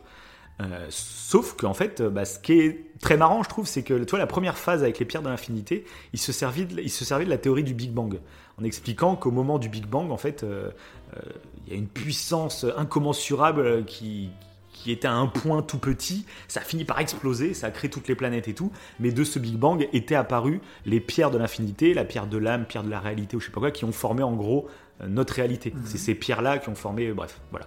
Donc je trouvais ça marrant parce qu'ils prenaient une thèse, on va dire, tu vois, scientifique, le Big Bang, et ils en jouaient pour, euh, pour inventer cette histoire de pierre de l'infinité. Moi j'aimais bien, tu vois. Et là, a priori, maintenant, bah, ils se servent vraiment de la théorie euh, qui est le plus crédible en ce moment sur les mondes parallèles, euh, en niveau science, et le voyage dans le temps. Aujourd'hui, il est plus crédible scientifiquement dans le Marvel Cinematic Universe que dans un Retour vers le futur ou que plein d'autres films qui traitent euh, de l'effet papillon ou trucs comme ça. Donc ça peut faire mal à beaucoup de gens, mais clairement, euh, ce que est en train de faire le MCU avec le multiverse, expliquer qu'en fait, euh, bah, il y a d'autres réalités alternatives, il y a d'autres univers que le nôtre, c'est une théorie qui fait son chemin dans le milieu scientifique. Voilà. C'est tout con. Et du coup, ce qui est intéressant dans Endgame, c'est qu'il montre que euh, bah, dès que tu prends une décision, et ben en gros, tu crées une autre réalité. Donc ça, c'est moins défendu hein, par les scientifiques, bien entendu, mais, euh, mais ils en jouent, tu vois. Mais je trouvais ça très intéressant de dire, au lieu que tu changes, voilà, Là, c'est ça. Au lieu que tu changes le futur, bah, en, crée- en gros, tu crées une autre réalité. Et du coup, on le voit donc dans la série Loki. Euh, bah, en gros, euh, il y a, tu te rends compte qu'il y a une sorte d'organisme. euh, Ouais. Je vais pas tout spoiler, mais il y a un organisme qui est créé pour un peu gérer. C'est des, des maîtres du temps. Donc je te spoil vraiment pas. Limite, toi, tu pourras quand même regarder. Je vais te spoiler certains trucs, mais je vais éviter quand même les, les gros trucs. Ok. Il y a, ce qu'il y a des vraies surprises en fait dans, dans tout au long de la série. Il y a des vraies surprises. Il y a des épisodes cliffhanger où là ça se termine, t'es là. Ah, Ok, d'accord. puis là, c'était euh, Disney Plus, donc euh, il y avait un épisode qui sortait par semaine. Euh, Tu verras, les épisodes se terminent souvent avec des surprises à, à la Lost ou à la je sais pas quoi. Bref, Euh, mais du coup, on t'explique que cette organisation est là pour réguler, euh, comme ils appellent les variants. C'est-à-dire que bah, quand tu fais un choix différent de ce qui va se passer, donc ce qui est le cas de Loki, parce que les Avengers, en gros, reviennent dans le passé, tu vois, pour récupérer les pierres d'infinité avant que Thanos les chope. Loki, il en récupère une et il se téléporte. Et du coup, il quitte la timeline parce qu'à la fin d'Avengers Endgame, euh, Captain America re- retourne dans le passé pour euh, redistribuer les pierres de l'infinité à l'endroit où elles sont, pour que les événements, du coup, euh, il n'y ait pas de changement dans l'histoire. Il y a juste Loki, c'est le seul qui a dévié de ce qui devait être le cas. C'est pour qu'il se retrouve dans ce truc-là parce qu'il est censé se faire éliminer. Comme ça, on maintient, on va dire, le flux temporel, on le maintient en ordre et on extermine tous les variants. Ah, Et du coup, donc la série nous présente ça, nous explique un peu ce truc. Donc il y a quelque chose d'autre derrière, mais je ne vais pas trop de spoiler. Mais on nous apprend aussi en fait que, euh, bah, on nous apprend un peu ce qu'il nous explique pourquoi euh, bah, il y a Tom Holland et Tobey Maguire, euh, pourquoi ils n'ont pas la même gueule par exemple que Tom Holland. Tu vois, si tu fais un choix, pourquoi tu changes totalement de physique? Ça n'a Ouais. pas de sens, tu vois, c'est bizarre. Et bah, la série te l'explique ça. Ok. Un micro spoil, mais quand même assez intéressant, c'est que. Ah, je sais pas si je te spoil, ça, c'est une petite surprise de l'épisode 2, je crois. Vas-y, Mais vas-y. bref, on découvre d'autres variants de Loki. Dis. Bah, en gros, bah, un- ah, mais non, mais c'est toute l'intrigue de Ah, la série. Loki, c'est con. Bon, ok, dis pas alors. C'est con de te spoiler ça, mais en gros, en gros, on va découvrir plusieurs variants de Loki. Donc des, des- des- voilà, d'autres variants, et il va y avoir des relations entre ces variants. Donc c'est la même personne, Mais t'auras plein de différentes Loki. versions de la même personne. Ok. De quoi? T'auras plein de Loki alors. Non, pas forcément. Mais, Ah. euh, Ok. mais en gros, ça te présente plusieurs Loki différents, et ce qui est très intéressant, c'est que ces variants de Loki ont des relations, euh, interagissent les uns avec les autres, et commencent à développer des sentiments les uns vers les autres. Et ça te pose un peu cette question de... On en avait parlé, euh, on n'a pas encore fait d'émission sur Black Mirror, mais entre nous, on en avait parlé, sur un- il y a un épisode de Black Mirror qui, euh, où c'est de la réalité virtuelle, et il y a deux amis euh, qui sont pas gays, mais euh, quand ils jouent en réalité virtuelle, il y en a un qui incarne un mec et l'autre qui incarne une Ah meuf. ont. Et là, Ah ils oui. tombent amoureux. Ils tombent amoureux. Et bah, dans Loki, il y a un peu ce délire-là. Oui, c'est des Loki avec des corps différents. Ouais, d'accord, ok. Genre, c'est des Loki féminins, masculins, c'est totalement différent. Voilà, il y a même des Loki animales. hein, peu- il y a- il y a vraiment il y a des Loki dans tous les sens. J'en dis pas plus. Mais du coup, la série joue vachement avec ça. Et du coup, se sert de ça pour te, bah, te faire penser à ça. Ce- C'est quoi finalement l'âme Enfin, on est quoi comme personne Si, genre, à un an, t'avais fait un choix différent, ça crée une autre réalité, donc un variant euh, qui ne serait pas toi et qui devient quelqu'un d'autre. Euh, c'est la même personne, mais avec des choix différents, t'es quelqu'un d'autre. Et, et est-ce que ces deux quelqu'un d'autre se rencontraient Qu'est-ce qui se passerait, tu vois C'est un peu le Et ça, moi, débat ça qu'ont les deux visions euh, dans WandaVision. Aussi, aussi, c'est vrai, aussi, ouais. Oui, c'est ouais, c'est oui, c'est pas con, ça se rejoint aussi, ouais. Et donc du coup, bref, ils s'en servent pour te raconter tout le multivers, pour t'expliquer du quoi, pourquoi, en gros, euh, bah, il y aurait Tom Holland et Tobey Maguire, pourquoi ils ont pas la même gueule, pourquoi ils ont pas la même vie, pour... ça, ça t'introduit un peu tout ce, tout ce contexte-là. Et à la fin de la série Loki, euh, il se passe quelque chose, je te raconte pas tout le déroulé, mais en gros, il se passe quelque chose et on rencontre un personnage qui va être très intéressant par la suite. Parce que c'est un personnage qui est très connu par les fans de comics, euh, comme un des plus gros méchants de l'univers Marvel. Genre, Sauf qu'on plus rencontre que un variants. Plus que Thanos, bah bien sûr, faut, faut toujours aller plus, tu vois. Euh, N'importe quoi. N'importe tu quoi. peux. Bah, c'est différent. Non, On mais. en avait bah, parlé en, en Je vois dit comme ça, c'est vrai que t'as envie de dire c'est n'importe quoi, c'est n'importe quoi. Non, euh, tu vois pas qui. Ah bon Non, tu vois pas qui c'est. Il y a aucun lien avec Eternel. euh, C'est un autre Ah. gros méchant. Ah ouais Voilà. Enfin, Il y aura peut-être un lien avec Eternel que je connais pas, mais euh, C'est quoi voilà, à la fin de Loki, Ok, on découvre un personnage. euh, Moi, j'espère qu'il est aussi profond que Thanos en tout cas. C'est ce que j'es- j'espère. euh, c'est différent. C'est Le mec, il est au courant de tout. parce qu'on rencontre, Ok. on, on rencontre pas le, le- le vrai méchant, on rencontre un de ses variants. Ok. Donc, il y a une nuance. Il y a une nuance. Et d'où l'intérêt de regarder Loki. Là, tu donnes à tout le Ben oui, monde envie de. Ah bah oui, mais, c'est c'est très... euh, Parce que la série est vraiment bien en elle-même. Après, comme je t'avais dit, avec le recul, euh, sur le coup, j'ai préféré limite Loki à Wanda, sur le coup. Parce que je trouvais que Loki était encore plus quali. La réalisation est top, il y a vraiment des plans de ouf, c'est... Et puis il y a, y a vraiment, je te dis, ouais, un, Ouais. un bon scénario avec une belle écriture et il y a des suspens et tout. Donc sur le coup, euh, et comme je préférais Loki, avant de regarder les deux séries, je préférais, j'adorais le personnage de Loki, donc j'étais déjà attaché au personnage de Loki. Tu vois, il y a- donc sur le coup, j'ai préféré la série Loki. Et avec le recul, je dirais que je préfère maintenant la série Wanda parce qu'elle est plus marquante, plus originale. Donc elle me reste en tête. Tu vois. Mais limite, j'ai envie de me refaire quand même Loki, tu vois, avant Spider-Man, à mon avis, Ah j'aime bah le tu me donnes envie. bien, euh, Tu me donnes envie. euh, je vais- pour bien avoir le, le- le Ok. multiverse en tête. Mais du coup, je me demande comment ils vont expliquer ça dans les films. Bah, c'est ça. Euh, Parce qu'à mon avis, t'es ils vont se obligé. servir des séries pour expliquer en détail pour les fans. Et dans les films, ça risque d'être un peu expédié. Genre, euh, On a fait un sort, euh, oh bon, ça a ouvert le multiverse, euh, il y a plein d'ennemis qui arrivent. Bah, c'est ça, en fait, le risque qu'ils prennent. Cherche pas à comprendre. En fait, leur Ouais, qualité, c'est aussi leur défaut. C'est- C'est-à-dire que c'est une qualité Mm. de faire toute une série en film, en fait. Mais les séries, Ouais. en fait, viennent accompagner les films. Mais si tu ne regardes pas ces séries, si tu regardes pas WandaVision, si tu regardes pas Loki, tu perds, en fait, Ah, euh, mais c'est c'est en ça le information. d'équilibriste. C'est Oui, mais ils peuvent pas se permettre de, de perdre les gens qui vont voir que les films. C'est ça, ça va être un numéro d'équilibriste. Moi, j'avais peur pour les séries que ça raconte rien. Parce que je me disais, euh, ça va rien raconter. Après, c'est peut-être pour ça aussi qu'on peut trouver des films creux. Si on n'a pas vu les séries, si on n'a pas vu les. Bon, là, c'est en train d'exploser. Ouais, ouais, mais pour le coup, là, ils démarrent juste les séries. Bah, ils ça. ont démarré avec Wanda, les séries officielles euh, du MCU. Ah, c'est Wanda, c'est le premier Et, C'est le premier, la première ah série. oui, c'est la première officielle qui a été écrite euh, en pensant au MCU. Avant, je t'ai dit, c'était des séries qui, même Netflix et tout, c'était les Daredevil indépendante. et tout, C'était Ouais. indépendante. Voilà, c'est ça. Encore que. Ouais, ok. Donc là maintenant, bah, de son, voilà. Mais moi, ça peut m'intéresser en fait de, que les films restent des films, on va dire un peu popcorn et des trucs, mais qu'après, par contre, tu vas approfondir les sujets dans les séries. Moi, ça me plaît beaucoup. Que c'est les fans qui vont regarder les séries en priorité, tu vois, Euh, et le- les films resteront grand public.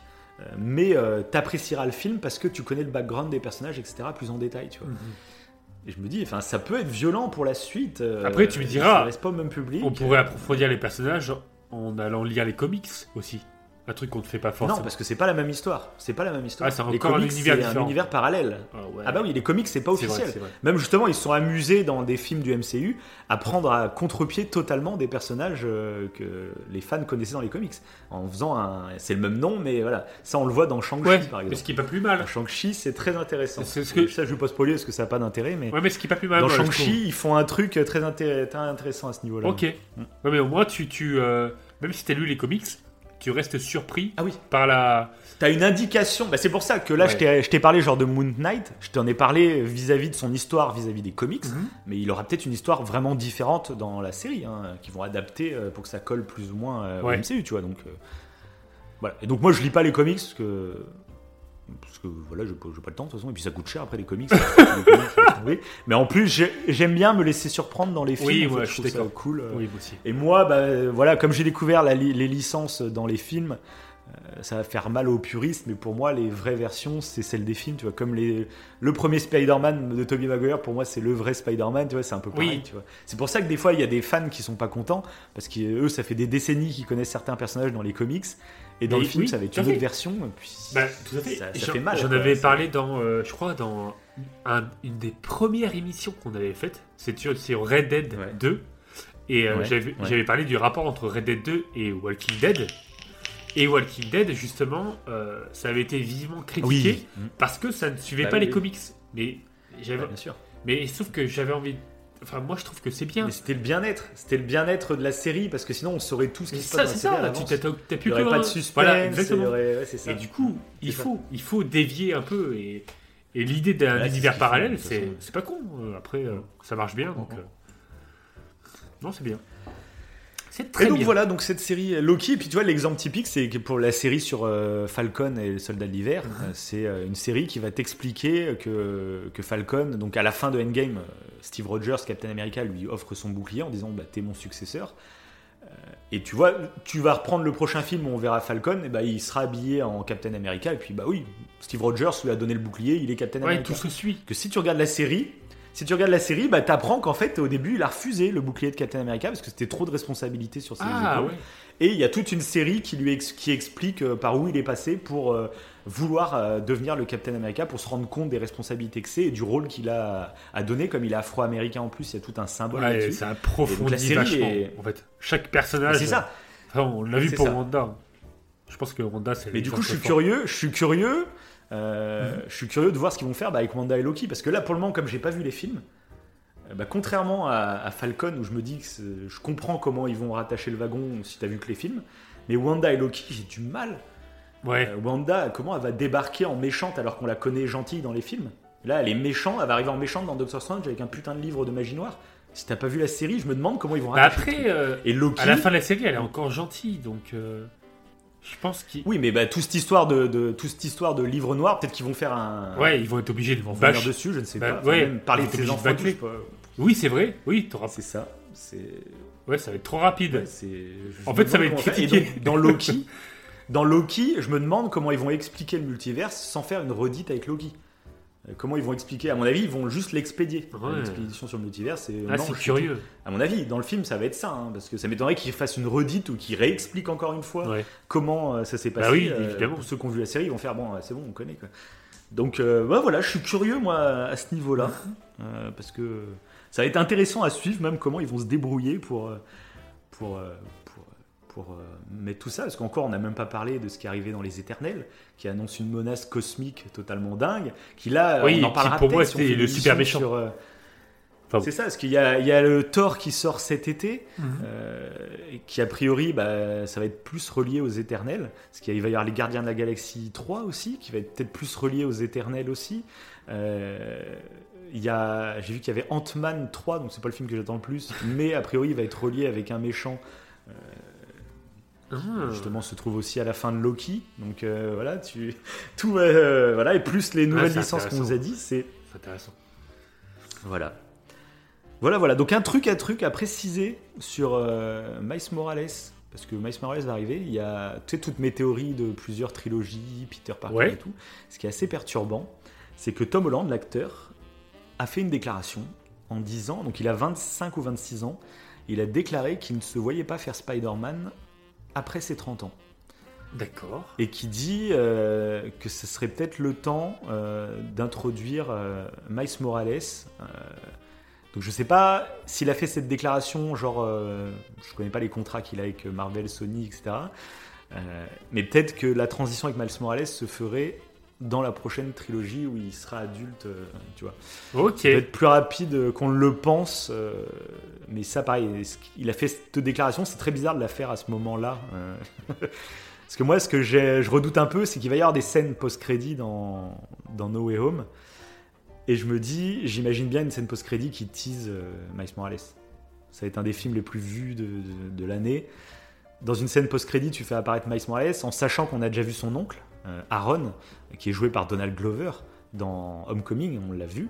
Donc on sait que Miles Morales existe dans l'univers de Tom Holland. Mais pour le moment, j'ai l'impression qu'ils sont encore tous les deux trop jeunes. Euh, D'où Tom Holland, ça va être le mentor tu vois, de Miles Morales. Pour moi, c'est encore trop court. C'est pour ça que j'aurais aimé une, une trilogie où il s'affirme en tant que Spider-Man et après la, la trilogie, peut-être Miles Morales, où il- là, il passe le flambeau. Ça va peut-être être ça, remarque. Mais bon, on verra bien. Hmm. Parce que du coup, les scènes post-crédit, euh, c'est tout le débat et tout. Il y a beaucoup de rumeurs qui disent qu'il y aura une scène post-crédit avec Venom. Euh, moi, j'en doute un peu parce que comme il y a déjà une scène post-crédit dans Venom 2, je me dis. Est-ce qu'ils vont refaire une autre scène post-crédit pour dire vraiment, un Venom, il arrive vraiment dans la MC Ça me paraît bizarre. Moi, c'était dit, a une scène post-crédit avec Miles Morales. Pour moi, ça serait trop tôt, mais euh, ça serait logique à niveau com. Et Surtout qu'il y aurait, il y aurait tous les Spider-Man en fait euh, ah, dans le même film Ouais, et quasiment. puis il a du succès. Ouais, c'est clair. et après, moi, je pense qu'il va y avoir une scène post-crédit, pourquoi pas sur euh, Doctor Strange 2, tout simplement. Ce serait le plus basique. Mais j'espère être surpris. J'espère être surpris, parce que là, pour le coup, je connais l'univers Spider-Man. Je connais beaucoup de méchants, je connais beaucoup de trucs. Euh, parce que souvent, les scènes post-crédit de Marvel que je- où j'ai eu la surprise, eh ben, je me disais, ah, je comprends pas ce qui se passe. Genre dans Eternal, j'étais là, ah, je, sais pas qui c'est, je m'en fous. je, je, je suis pas hypé parce que je ne sais pas qui c'est. C'est après, en me renseignant, que j'ai découvert qui étaient les personnages. Mais là, dans Spider-Man, j'aimerais avoir une scène post-crédit euh, qui tease un personnage que je connais et qui est surprenant, tu vois. Et que je connais de, de Spider-Man, tu vois. Voilà. Donc j'espère une surprise avec les scènes post-crédit. Voilà. Moi aussi. Enfin, moi je suis hypé. Ils peuvent ne mettre pas de, Ça y de scène. Euh, je m'en bats les couilles. tant, que... tant que je vois le film. Ah ouais, c'est. Ça va, ouais. Ah, c'est beau, c'est beau. Et un autre truc dans mes théories que je pense dans les deux films, Ouais. c'est que je pense qu'ils vont respecter la, la structure des, des deux premiers films. Et dans les deux premiers films, en fait, il y avait un cliffhanger en milieu de film. Dans le premier, on découvrait que Vautour, le méchant, Oui. c'était le, le père de, la, de sa petite amie euh, Peter Parker. En plein milieu de film, une scène Ouais, géniale. scène elle est forte. Ouais, j'avoue. Ouais, ouais. Ça va, ouais. Ouais, ouais. Et dans le deuxième film, bah, t'avais la même surprise, mais à l'inverse, où le gentil, eh ben, on, on se, on se rendait compte que c'était un méchant, en plein milieu du film, avec Rey Mysterio. Ok, c'est Donc là, vrai. je me dis, C'est vrai. je me dis, est-ce qu'ils vont, est-ce qu'ils vont pas nous faire le coup pour No Way Home? Voilà. Est-ce qu'il n'y a pas une grosse surprise en milieu de film? Un personnage qu'on pensait gentil qui va devenir méchant, ou méchant gentil, ou autre chose encore, je ne sais pas. Je me demande parce que des fois, tu sais, ils gardent les structures sur une même trilogie, tu sais, ils gardent la même structure de narration, et je me dis, euh, ça peut être une piste. Ça, c'est beau quand même que, que certains héros qu'on adore euh, si c'était le cas, bah, par exemple, euh, comme hypothèse, je ne sais pas, qu'ils deviennent méchants, je sais pas, imagine un Spider-Man en fait qui se retourne contre un autre Spider-Man, ça serait énorme. Ça pourrait être énorme. Ouh. Ah, Là, ça serait. Ouais, parce que là, il joue là-dessus. Ça serait vraiment osé. Wanda qui devient on méchant, attend, Ouais, mais imagine. Euh, un des deux, tu sais, ça fait 10 ans qu'on attend les deux Spider-Man. Imagine, ils en font. Imagine. Non, mais Ça serait osé, hein. Parce que vraiment, euh, il y a des gens qui les attendent vraiment, tu vois. et genre, euh, le Spider-Man. Après, il faut une explication. euh, ah, je sais, ça me paraît compliqué, mais, mais je sais pas, ouais. mais euh, ça me paraît compliqué. Parce que déjà, à mon avis, ils vont vouloir, au moins sur le premier film, ils vont vouloir jouer le fanservice à fond. J'imagine plus une entrée héroïque où t'as des frissons plutôt que euh, je sais pas quoi. Il Bah, si le... Ouais, mais si ça arrive en début de film, Ouais, comment ils le font basculer comme ça, je ça sais me pas. paraît- Je sais pas, ouais, ouais. Parce qu'un autre truc qui est assez intéressant, c'est que bah, il y a des personnages, en fait, ils sont tous les héros, quoi, enfin tous les méchants qu'on voit euh, dans la bande-annonce et qui sont officiels, hein, euh, ils sont tous morts normalement. À part le lézard qui à la fin de The Amazing Spider-Man 1, euh, il est juste arrêté. Il va en tôle et je crois qu'il il perd le pouvoir de son sérum. Il me semble que c'est ça. Donc il peut plus se transformer en lézard à la fin du premier Spider-Man. Et euh, c'est l'homme sable dans Spider-Man 3 de Sam Raimi. Euh, on se rend compte que l'homme sable, en fait, euh, il faisait ça parce que sa fille, je crois, elle est malade ou je sais plus quoi. et il faisait ça pour prendre de l'argent pour payer ses soins. Je crois que c'est un truc comme ça. Et du coup, à la fin, bah, il y a une scène qui est très touchante où Peter Parker le laisse s'enfuir. Euh, parce que euh, l'homme sable finit par l'aider dans un combat contre Electro, justement. Euh, pas contre Electro, contre, euh, contre le Venom. bouffon. Il y a pas. Ah, non, c'est pas. Ah non, oui, c'est ça, oui, il y a Venom, il y a, ah parce que dans le Spider-Man 3, il y a ça, il y a, Il y a Venom, Venom, je crois. et il y a, Ouais. et il y a James Franco qui joue, euh, donc le fils de, de Harry Osborn, Ouais. qui, qui, qui est le nouveau bouffon vert. Donc il y a le bouffon vert, il y a l'homme sable et Un il y a vrai euh, Venom. dans Spider-Man Venom. 3, c'est ça. je, ouais. je dis ça comme ça. Et, euh, et du coup, euh, et du coup, l'homme sable en fait finit par aider euh, Spider-Man et il lui explique en gros le truc. Alors dans mes souvenirs, ça fait longtemps que je l'ai vu, mais en gros, il y a une scène assez touchante où euh, bah, Peter Parker décide à la fin de de laisser s'enfuir l'homme sable en ayant compris ces trucs. Et du coup, il, fait, il se fait pas arrêter par la police et tout. Il, s'évapore dans l'air avec son sable. Et en gros, il, il fuit. Et donc, c'est ces deux personnages. Parce que sinon, Harry Osborn, donc, de William Dafoe, il meurt. C'est la fin de Spider-Man 1. Il se prend euh, son propre. Tu sais, son propre. euh, je sais pas comment on appelle ça. C'est ce truc Oui, sur lequel il vole. un la aéroplaneur, plateforme. là, je- Il se le prend. Ouais. Il se le prend dans le bide, donc il meurt. C'est même pour ça que la suite arrive à en vouloir à Spider-Man et tout. Et enfin, il y a tout un truc quand même derrière. Euh, pareil pour Octopus. Bah, à la fin, euh, tu sais, il est contrôlé. C'est ses bras, en fait, euh, il, il doit le relier au cerveau avec une puce pour les diriger. Mhm. Et en fait, il y a une intelligence artificielle dans les bras qui prend le contrôle de son esprit. Donc, euh, Octopus, c'est pas un vrai méchant. C'est un mec très brillant, même très euh, porté sur des projets d'avenir, d'écologie, En fait, etc. c'est du transhumanisme aussi. De, qui date Ouais, de très ça, où l'intelligence artificielle prend le contrôle sur, euh, Ah, sur le cerveau sur lequel il est branché. Ouais. Et du coup, à la fin, bah, en fait, il reprend le contrôle sur ses bras et il se sacrifie. Euh, parce que je sais plus quoi, il y a une sorte de boule de feu là où ils veulent créer une énergie nucléaire, je sais pas quoi, enfin, je me rappelle plus trop exactement. Mhm. Mais en gros, il se sacrifie comme ça.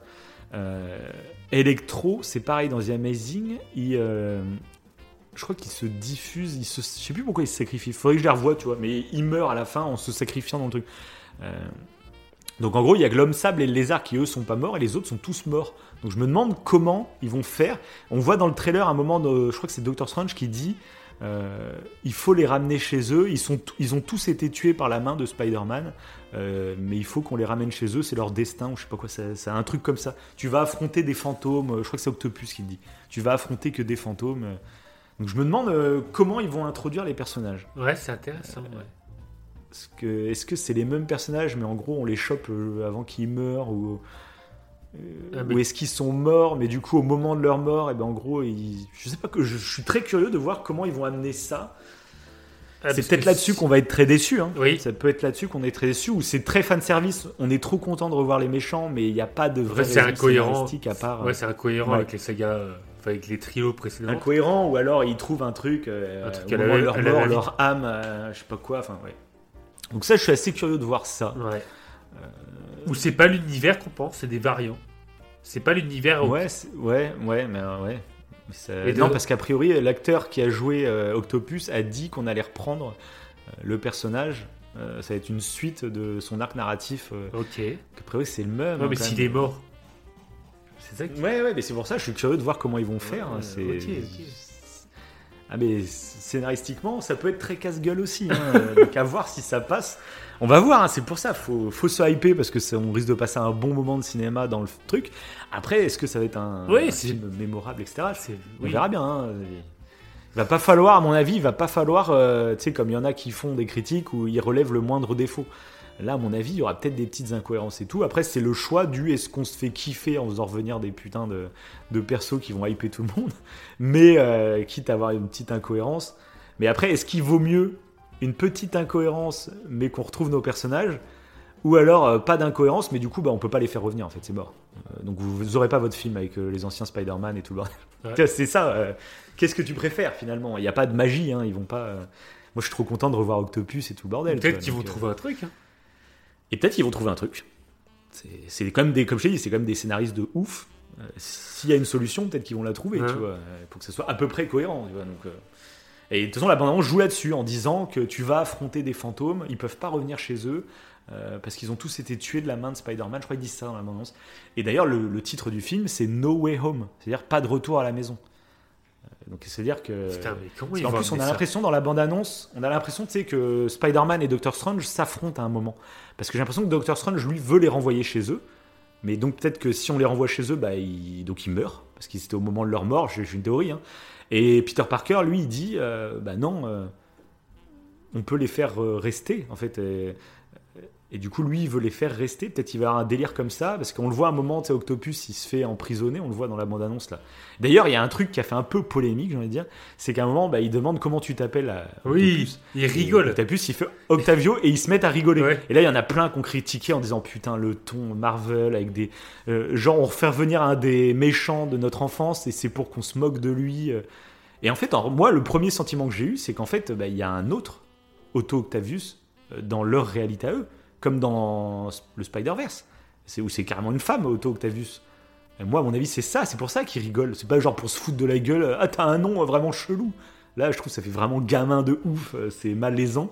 Mais moi, pour moi, ils rigolaient parce que euh, c'est comme si euh, tu me rencontres et puis tu me demandes comment tu t'appelles et je te dis, bah, je m'appelle Johnny Hallyday. tu vas rire, tu vas faire, que tu dis, allez, c'est quoi ton vrai nom, quoi? Et je, je dis, mais si, je suis vraiment Johnny Hallyday, je suis un variant, tu vois. Donc pour moi, c'était ça, c'est pour ça qu'ils rigolent. C'est parce qu'ils connaissent une Ah. autre personne qui s'appelle Octavius. Et ça pourrait être intéressant, même si ces méchants, ils reviennent que pour ce film, ce qui est sûrement le cas, ça peut être intéressant pour la suite de l'univers de Spider-Man du MCU. Imagine, bah, tout se referme, le multiverse et tout, sauf que bah, t'as vu qu'il y avait un Octavius ultra méchant. Et là, tu, enfin, tu connais l'Octavius de ta réalité, qui pour le moment n'est absolument pas méchant. Ouais, mais du coup, t'as des tu- doutes. Ouais. Bah voilà, Est-ce qu'il y a Comment pas un tu côté réagis prophétie autoréalisatrice c'est ça. Du coup, tu. Exactement. Ah, c'est pas mal, ça, moi, aussi. pour moi, c'était pour ça qu'ils rigolaient d'Octavius, c'est Ah, connaissent. c'est- c'est- Et pareil, Harry Osborn. Harry Osborn, euh, c'est un personnage emblématique, le bouffon vert et tout, c'est un personnage emblématique du, du MCU. Euh, si là il revient en tant que bouffon vert de, de William Dafoe et tout, ça veut, ça veut dire qu'il y a un autre Harry Osborn, j'imagine. Euh, ça serait dingue qu'il se serve pas plus tard du personnage d'Harry Osborn et de sa construction et tout. Donc euh, voilà, il y a plein de délires. euh. Ouais, ouais, ouais. De toute façon, c'est des variants, donc normalement ils ont leur version dans, dans Bah oui, l'univers officiel du Tout. MCU. hein, de toute façon, donc. euh, Ah, donc voilà, ils ça a- va être pas mal de. Ah ouais, mais ça, ça apporte tellement de nuances. hein, Ça apporte. parce que comme tu, Ah, ça peut être tu- trop tu cool. peux te méfier en fait des, des, des, C'est ça. des méchants, enfin pas des méchants, mais Alors des variants. ne le sont pas. Qui- C'est- oui, oui. Ils le sauront pas. Et oui. c'est ça. Mais tu leur fais devenir en fait. En croyant que C'est cette trop personne méchante, tu peux les. Tu Ouais, peux rendre une personne en fait mauvaise. Là, ça peut être vraiment intelligent. Quand tu vois qu'en Mhm. fait que les, les gentils, tels que Wanda, encore une fois, peuvent Ils devenir méchants. en plus. Ouais, ils ils basculent. Ils vont tourner vachement là-dessus. hein. Ah, Ils ça vont tourner vachement. Tous les héros qu'on aime en fait peuvent, peuvent se chacun se foutre sur la gueule pour des raisons euh, bah que euh, c'est dans Avenger euh, Civil War où ils se battent déjà entre eux Oui, c'est ça? Je me rappelle pas ça, très bien de celui-là mais déjà ils, se, ils se battent Bah entre ouais, ouais, c'est en gros, euh, bah, il y a la team Captain America qui veulent rester anonymes, en gros, et indépendants. Et t'as la, ta- la team Tony Stark qui, euh, qui voudrait, euh, enfin, qui, ils veulent si- signer des accords pour que ça soit plus officiel, avec les- Ouais. que les décisions soient prises. Enfin bref, Ils s'affrontent là-dessus. Moi, j'ai trouvé que Civil War, c'est un peu léger. Ouais. Ils se mettent vraiment bien sur la gueule, alors que bon.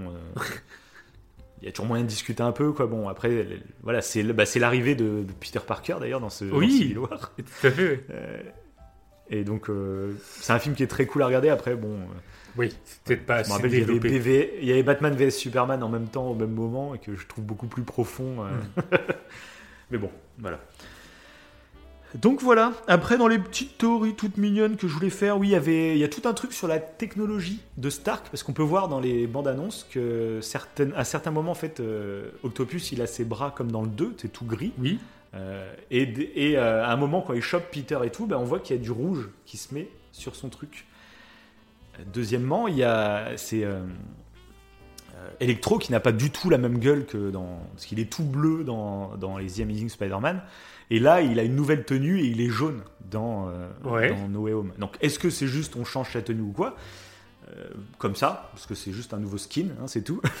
ou alors, est-ce qu'il y a une explication? Et ça se pourrait qu'il y ait vraiment une explication euh, et qui serait très intelligente avec ce que j'avais dit sur mes théories, enfin sur euh, ce que j'imaginais de Tony Stark avec Peter Parker, c'est que Peter Parker, donc c'est Tony Stark qui est venu lui apprendre des choses, qui est devenu son mentor, qui lui a donné sa tenue, tu sais, euh, limite c'est une Iron euh, Spider tenue, tu vois. Euh, limite, c'est un mélange entre Iron Man et Spider-Man, tu vois, c'est un truc ultra technologique. et on le voit dans le deuxième épisode où il- Tony Stark est mort, mais l'héritage de Tony Stark su- survit grâce à la technologie de sa tenue. Tu sais, il a même les lunettes, tu vois, dans, dans Far From Home et tout. Et là, j'ai l'impression qu'en fait, les méchants vont réussir à s'accaparer la tenue de, Tony Stark. Et on le voit dans les, au début, euh, quand il affronte Octopus sur le pont, là, au début du trailer, et ben, il a la tenue euh, d'Iron Spider, mais à la fin du film, euh, il a plusieurs tenues. On le voit avec une tenue noire à un moment, on le voit dans la scène finale, on le voit avec une tenue en tissu, tu vois, basique, comme si il quittait la technologie Stark, comme si bah, ils savent que les méchants peuvent ça peut se retourner contre lui, donc ils décident de, comme s'ils chassaient, euh, voilà, j'ai Tony Stark, tu vois, je, je passe à autre chose, je fais mon deuil de Tony Stark, et il pourrait y avoir une intrigue autour de ça, parce que donc on voit euh, Octopus avec des bras qui mélangent un peu avec le rouge, ça fait penser vraiment à la technologie de Tony Stark, mais Electro, on le voit en fait avec un réacteur euh, bleu, tu re-regarderas la bande-annonce, hein, Ok. maintenant que je t'ai dit tout ça. Ouais, ouais. Il a un réacteur bleu, et c'est un réacteur bleu en fait qui rappelle vachement les réacteurs de Tony Stark. Tu sais, Iron Man, il avait un truc Tout bleu à fait, ouais, ouais. du build qui le faisait vivre, qui le faisait. euh, Oui, voilà. oui. On dirait là, on dirait que euh. Electro, bah voilà, il a ce truc. Euh, donc on pourrait se dire qu'en cours de film, en fait, ils vont céder de la technologie Stark pour upgrader un peu leur tenue. Parce qu'on voit par exemple le bouffon vert sur certains plans, on le voit avec sa tenue dans Spider-Man 1. C'est la même tenue avec un peu à l'ancienne, tu vois, voilà. Et on le voit dans un autre plan où il a une toute autre tenue. Euh, avec une capuche, avec des lunettes, euh, il a l'air beaucoup plus moderne, tu vois. Et donc, est-ce que c'est juste on fait un changement de skin parce qu'il faut moderniser un peu les tenues Ou est-ce qu'il va y avoir une excuse avec la technologie Stark qui va tourner un peu autour de ça? Et ça sera assez intéressant pour le symbole où euh, bah, Peter Parker quitte euh, complètement Tony Stark. euh, ça irait avec tout le truc un peu de, Mhm. de ce film. Voilà. voilà. Bon, c'est une petite théorie comme ça, c'est mignonne, mais qui peut être. Ouais, c'est plus Intéressante. intéressant. Ouais. Ensuite, dernière petite théorie mignonne, ça va être concernant une mort. J'ai l'impression qu'il va y avoir une mort dans ce film. Qui sort ça Comme on voit Peter qui pleure, etc. Et puis, bah, euh, voilà, Oui. ils vivent un peu de drama. Donc, la facilité, ce serait de dire MJ, comme on la voit tomber. À mon avis, euh, je pense pas. Parce que je, je sais pas si tu te rappelles, à l'époque, on avait fait l'émission Spider-Man, je t'avais dit, je te présentais mon, ce que je pensais qu'allait devenir euh, Spider-Man, et je te disais que Tom Holland, ça allait devenir une putain de star. Dans l'avenir, ça va être une star de ouf. Bon, ça n'a pas manqué, hein, c'est une putain de star. Euh, mais celle que j'avais pas vu venir, c'est l'actrice qui joue MJ. Oui. Elle est limite, c'est devenu limite une plus grosse star que Tom Holland. Peut-être pas, mais c'est le couple en ce moment à la mode. Zendaya, elle s'appelle, elle joue dans le dernier Dune de Denis Villeneuve, euh, un des rôles titres, et euh, c'est une putain de star. Limite, je crois qu'elle est même sur genre les réseaux sociaux et tout, en termes d'icônes de mode, etc., elle est en train de dépasser Tom Holland. Ah veut dire. ouais Donc elle, je, elle, je l'avais absolument pas vu venir, hein, pour le coup. Euh, et du coup, en gros, c'est vraiment la star montante. Donc je me dis, en fait, ça serait intéressant qu'il perde MJ pour son développement personnel, parce qu'on on sait que Spider-Man, il a eu deux amoureuses dans sa vie, MJ, donc normalement c'est Mary Jane, là c'est juste MJ, c'est Michel, je sais pas quoi, et Gwen Stacy. Et tu peux te dire, ça serait intéressant de que MJ meure pour que dans la prochaine trilo, bah, il y a une nouvelle romance amoureuse qui démarre avec Gwen Stacy, tu vois. Ouais. Ce serait... C'est des scénarios faciles, c'est de réintroduire des quêtes d'amour. Là maintenant, ils sont ensemble. Finalement, il n'y a plus grand chose à raconter, quoi. Ils sont ensemble, ils s'aiment, voilà, bon, on fait quoi? Tu vois, alors, ce serait la facilité de tuer MJ pour euh, faire arriver Gwen Stacy dans la prochaine trilo. Mais je me dis que Zendaya est en train d'exploser.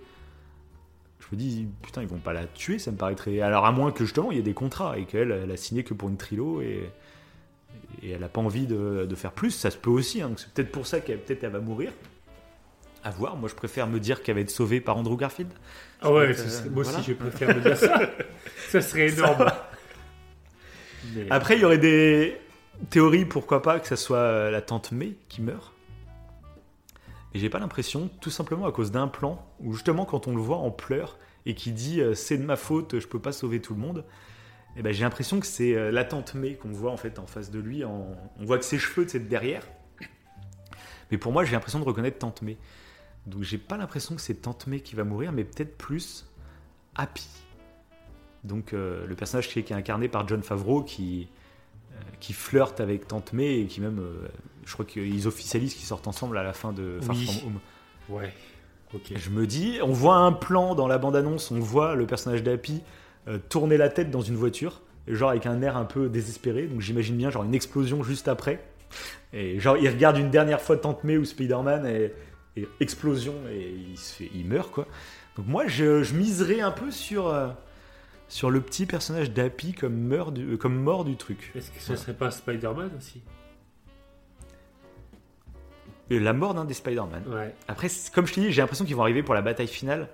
Donc euh, le faire arriver pour les faire mourir direct après, ça me paraît très juste. Ah, je sais pas si moi Mais pourquoi pas j'ai l'impression qu'ils vont essayer de les faire venir. euh. Ils nous font toute une bande-annonce où ils sont, où genre ils sont pas là, euh, ils arrivent qu'à la fin et en fait Ouais. on les verra pas au début mais en milieu de film. Mm. Ça pourrait être tellement fort, je sais pas. Et s'il y en a un plus qui meurt dans les dans les trois, C'est ça. ah, je- Moi j'espère qu'ils ont joué avec nous avec les bandes annonces. Ouais, j'espère aussi. être vues dans tous les sens. J'aimerais bien en fait qu'il y ait une autre surprise dans le film. Mm. En plus que personne ne voit venir en fait. Que ce soit un changement comme tu dis de comportement d'un personnage ou, euh, putain, ou un autre personnage encore en plus. Parce que là du coup il y a cinq un méchants. Spider-Gwen. Mais oui, ça se trouve, tu vois, un Spider-Gwen, un truc comme ça, oui, pourquoi pas. Et, euh, mais je me dis, peut-être un autre méchant en plus, Ouais. qui est dans l'ombre et qu'on n'entend pas parler pour le moment, même si ça semble être le bouffon vert, on va dire, le, gros méchant du film, le cerveau un peu du truc. Octopus, on voit qu'il va se faire capturer ça assez rapidement, on le voit dans sa cage là. Donc à mon avis, il va être euh, limite peut-être il va comme il n'est pas foncièrement méchant, on ne sait pas comment ça va tourner avec lui. Et a priori, c'est le bouffon vert qui va être le gros méchant. Mais est-ce qu'il n'y a pas un autre méchant euh, qu'on n'entend pas parler? Parce que du coup, ce qui est très connu euh, dans l'univers de Spider-Man, c'est l'alliance entre six méchants, les fameux Sinister Six. Et là, ils sont que cinq dans le film. Donc euh, c'est juste parce qu'il y a eu cinq anciens films, hein, tout simplement. hein. Mais on se dit Sinister Six, est-ce qu'il n'y aurait pas un méchant en plus qui se cacherait là? Ça, on verra. Après, forcément, moi, moi, je dis qu'ils n'ont pas besoin d'en introduire un autre. Il faut que ça soit inconnu, trop. genre le, bah, genre le faucon. Ouais, genre le faucon, un truc comme ça qu'on a déjà vu, comme après, ouais. Faut pas en faire trop non plus. Oui, parce que sinon ça va être. euh, ah, le film dure 4 heures. C'est aussi la. Bah, il dure 2 heures, euh, 2h30, je crois. Ah, c'est pas ils énorme, ont hein. officialisé il y a pas longtemps. 2h30, C'est bah, pas- c'est même pas mal. c'est hein, pas mal, hein, mais bon, ouais. Parce que Eternal, c'était le film le plus long du MCU, je crois, avec 2h43, je crois. Donc Endgame de- doit être à 2h37, 38, un truc comme ça, je crois. D'accord. Donc là, c'est un peu plus court, mais bon, c'est quand même assez long. hein, c'est... Et j'espère ouais, qu'ils ont joué avec nous avec la bande-annonce, parce que là, en regardant la bande-annonce, t'as l'impression, t'as juste pas l'info sur les deux Spider-Man, mais t'as l'impression d'avoir un peu une structure. Euh, t'as pas les détails, mais t'as un peu la structure. Ouais. C'est première partie, euh, le monde découvre qui est Spider-Man. Euh, les avocats, ça va, la police, on t'interroge sur Rey Mysterio. Bom, il va voir Doctor Strange parce qu'il veut que tout le monde oublie qui il est. On tente un sort, ça échoue, ça ouvre le multiverse, les méchants arrivent, bataille finale, euh, on sait pas trop ce qui se passe et, euh, et possiblement le multivers éclate à la fin du film pour euh, Doctor Strange 2. En gros, ça fait un peu ça et les Spider-Man arrivera à la bataille finale. Ah, je Et pense du coup, il y aura d'autres scènes. Je pense que ça va être court, moi. Entre la, la- le moment où, euh, du coup, tout le monde sait qui il est et le moment où il va voir Doctor Strange pour changer ça, Mhm. je pense que ça va être assez court. Ouais. Ouais, peut-être c'est juste l'intro du film, Ouais, peut-être. ouais. Ça pourrait être Je intéressant. Je sais pas, ouais. Ah, Ça se peut, parce que du coup, ils vont pas commencer le film avec une grosse scène d'action. Ça, On va commencer le film avec le moment où euh, on quitte dans Far From Home, où on... il y a sa tête sur tous les écrans de Times Ouais. Square et tout. Mais du coup, le film va pas démarrer, je pense, avec une scène de combat, tout simplement. Alors que généralement, les films, il faut démarrer avec une bonne scène de combat pour te mettre dedans. Donc là, je pense pas. Il y a peut-être une fuite. Ça va démarrer avec une fuite. Il va avoir peur et il va, il va se barrer, peut-être. Mais il y aura pas une- un combat contre un mec, je pense. Donc peut-être que le film va mettre du temps à démarrer. hein. Avoir toute la phase, euh, moi qui va vraiment m'intéresser pour le coup, mais pour beaucoup qui, est- qui ont envie que ça démarre direct en feu artifice, euh, on verra. Ça va être, euh, ah, ça va être intéressant. Ah, ça va être Ça va être intéressant. Donc dernier petit souhait que j'aimerais bien, c'est que du coup on voit dans une des scènes que Jenna Johnson, euh, il sera présent pas que sur un écran télé ou je sais pas quoi, on le voit en vrai dans la bande-annonce. Et il a il a l'air de regarder vers le ciel et avec une tête de non. Tu sais, genre, qu'est-ce qui Ouais. se passe? La bande-annonce, tu te dis, on dirait qu'il y a une explosion ou je sais pas quoi. Moi, mon souhait. Donc, ça, voilà, ça, ça fait partie de mes souhaits de, de clin d'œil. Donc, Jack, qui est les trois Spider-Man. Et j'imagine tellement cette scène. Jenna Johnson, il critique Spider-Man tout le temps. Et là, il regarde au ciel et il voit trois Spider-Man. Lui qui déteste Spider-Man, là, il en voit trois. J'imagine tellement cette scène. Ce serait tellement drôle Avec cette de voir sa gueule se. Ouais. Oui, c'est ça. je l'imagine trop cette scène. Euh, elle serait trop drôle. Tout le monde serait mort de rire et ça serait trop drôle. Ah, ça serait Si t'es fan du personnage, euh, moi c'est un de mes personnages préférés de Spider-Man. C'est ouf. Dans le jeu vidéo, je vous le conseille, Jenna Johnson, ces podcasts qu'il fait, mais c'est c'est- c'est intelligent et c'est trop drôle. Euh, donc c'est un de mes personnages vraiment préférés et, et ah ouais, de le voir lui avec sa gueule en train de voir trois Spider-Man en même temps. Ah, ça serait beau, voilà. Donc voilà, si toi, est-ce que t'aurais euh, quelque chose que t'aimerais bien voir dans, dans ce film Que t'as pas déjà dit Ouais, que j'ai pas déjà dit, non. Non, pas spécialement. euh. Mais une surprise du genre où, justement, en fait, les Spider-Man. euh, je sais pas, il y en a un, en fait, qui, qui, qui n'est pas d'accord avec les autres, et du coup, il y aurait un combat, ou je ne sais pas, un conflit. Ça Ouais, pourrait toi, être t'aimerais bien qu'il y ait un, un des deux Spider-Man qui reviennent. Mais. une ouais, merde, quoi. Ouais, qui est merde. Il y en a un, en fait, qui est pas d'accord Moi, avec les autres. Moi, moi, pourquoi je pense pas ça Euh, Tout simplement parce que vraiment, j'ai pas l'impression que si- Tom Holland, enfin que Tobey Maguire et Andrew Garfield, j'ai pas l'impression qu'ils aient tourné 30 000 scènes. Ouais, ouais. donc- Mais après, comme tu dis, ouais, mais Scène d'action, si- ça va si- masquer, s'ils mais, sont euh, masqués, ouais, je sais pas. Ouais, mais masqué, c'est. Je sais pas. Moi, Ouais. ça me paraît. Je sais pas. On verra, hein, on verra. Ça pourrait être. je pense qu'il va y avoir une surprise. Ah oui, Il va y avoir une surprise sur un personnage. Moi, je veux de la nuance. Moi, Comme dans les. Je veux pas que ce soit ça. trop simple. euh, Il y a les méchants, il y a les trois Spider-Man qui arrivent. Ok, certes, c'est cool. Après, Mais genre, et c'est tout, c'est la fin. Non, il faut, Ouais, ouais. il faut qu'il y ait un, truc qui, qui soit choquant. Genre, je sais pas, moi. que-. Je sais pas. Que Octopus s'allie avec euh, Tom Holland et Andrew Garfield et Pete et, et, euh, Ouais, Et ça peut, Maguire ça, sur on les- le voit. euh, je sais pas. Parce que de toute façon, il y, a des- méchants qui, genre l'homme sable et Octopus, c'est pas des C'est méchants. ça, c'est ça. C'est- Il y en a Qui un qui se fait sur contrôler l'esprit par ses pattes et l'autre euh, qui, Ouais. qui fait ça pour sa fille. Et ça, ça serait bien. Euh, Ils sont alors dans que. Electro, Bouffon Vert euh, Ouais. et euh, Lézard, ils sont. même le lézard, tu vois, le. Enfin, si, le personnage est globalement méchant du lézard. Ouais, si. Globalement, lui, c'est. Peut-être qu'il s'est fait un peu bouffer aussi par son, son remède, mais euh, globalement. euh, ouais. Mais qui joue là-dessus, ouais. Qui joue sur la nuance. euh, comme ils l'ont fait avec Wanda, comme ils. enfin, je sais pas, comme ils. Ben, ce qui donne confiance, c'est comme on a, bah, on a fait une grande démonstration hein, de, que le ça. MCU commence à se nuancer, etc. Donc j'ai confiance à ce niveau-là. Euh, que ce soit justement le film qui, aux yeux du grand public, euh, redistribue un peu les cartes. C'est l'occasion parfaite. C'est pour ça aussi que je l'imagine très bien, moi, en deux parties avec Doctor Strange. Ouais, tout à fait, aussi, ouais. Pour euh, celui-là, ça va vraiment être le gros blockbuster euh, spectaculaire, euh, Ouais. fanbase, tout le bordel et tout, pour refaire venir les gens après Endgame. Parce qu'il y en a qui pensent que ça se terminait avec Endgame. Tu vois, par exemple, ceux qui suivent pas à fond, c'est la fin, c'est Endgame. Et là, ils savent même pas que c'est encore le MCU, tu vois, par exemple. J'en sais rien. Et là, c'est vraiment le film pour faire revenir tout le monde, et c'est le moment de lancer des, des pistes pour la suite. Quoi. Pour là, euh, tout le monde va aller le voir ce film. Donc là, c'est le moment. Quoi. Donc voilà. La hype, j'espère qu'elle est à son maximum. Ah, Je rappelle, mesure de précaution. Essayez de prendre du recul et n'espérez pas non plus l'impossible. hein. Il faut pas arriver dans la salle en s'attendant euh, que sa vie va changer après ce film. Il faut pas non plus faire porter trop de- d'espoir sur un, sur un film, hein, ça reste qu'un film, pour essayer bah, d'évacuer vos possibles euh, déceptions. Parce que j'ai l'impression, vraiment, hein, moi je l'annonce, je pense, peu importe la qualité du film, qu'il va y avoir un gros bashing derrière. C'est même au-delà d'être un vrai ressenti, c'est aussi un business, faut pas se leurrer. Le nombre de youtubeurs, de critiques, etc., qui vont sortir les vidéos pour dire que c'est un scandale, que c'est une merde, que ça fait du clic, ça fait, euh, euh, ça fait. Je te dis, moi après Star Wars 8, il y a des gens qui ont lancé leur carrière sur YouTube grâce à leurs critiques sur Star Wars 8, qui était un clash de ouf. Et ils ont pris d'un coup euh, 50 000 abonnés. Euh, et depuis, maintenant, voilà, ils vivent de YouTube. Ouais. Donc faut pas, malheureux. voilà, faut vraiment, bah oui, mais c'est malheureux, mais c'est un business. Ah oui, C'est- mais c'est Il y a malheureux. des gens, il y a des gens par exemple euh, qui avaient une vie euh, qui leur plaisait pas et tout. Tu dis putain, j'ai peut-être moyen de percer en faisant ça. Euh, donc limite, tu vois, c'est même pas, euh, tu peux pas juger, tu connais pas la vie des gens avant. Des fois, pour se nourrir, pour nourrir sa famille, t'es prêt à faire des trucs. Tu te dis, ouais, c'est que des films, c'est que du cinéma, c'est pas grave. tu. Euh, Je joue un rôle devant la caméra, il y a des acteurs, il y a plein de trucs. Bah là, c'est un rôle que je vais me donner. De... Bah, qui. C'est un peu les Jonah Johnson de YouTube. Ouais, c'est ça. Après, qu'est-ce qu'il faut blâmer ça- Est-ce que c'est les gens qui, qui suivent ce genre de, de critiques acerbes ou c'est la personne qui fait ces critiques acerbes? C'est, toujours le problème. C'est comme pour tous les médias en règle générale. euh, On sait que notre cerveau est attiré par le drame, par le sang. euh, Bah voilà, et ben justement. et c'est tous les médias en règle générale. Il y a plein de médias euh, qui, qui- qui traitent des Ah oui. sujets polémiques tous les jours parce que ça fait de l'audience. Ça, ça définit même pas leur vision de pensée politique ou quoi. C'est juste ça fait de l'audience.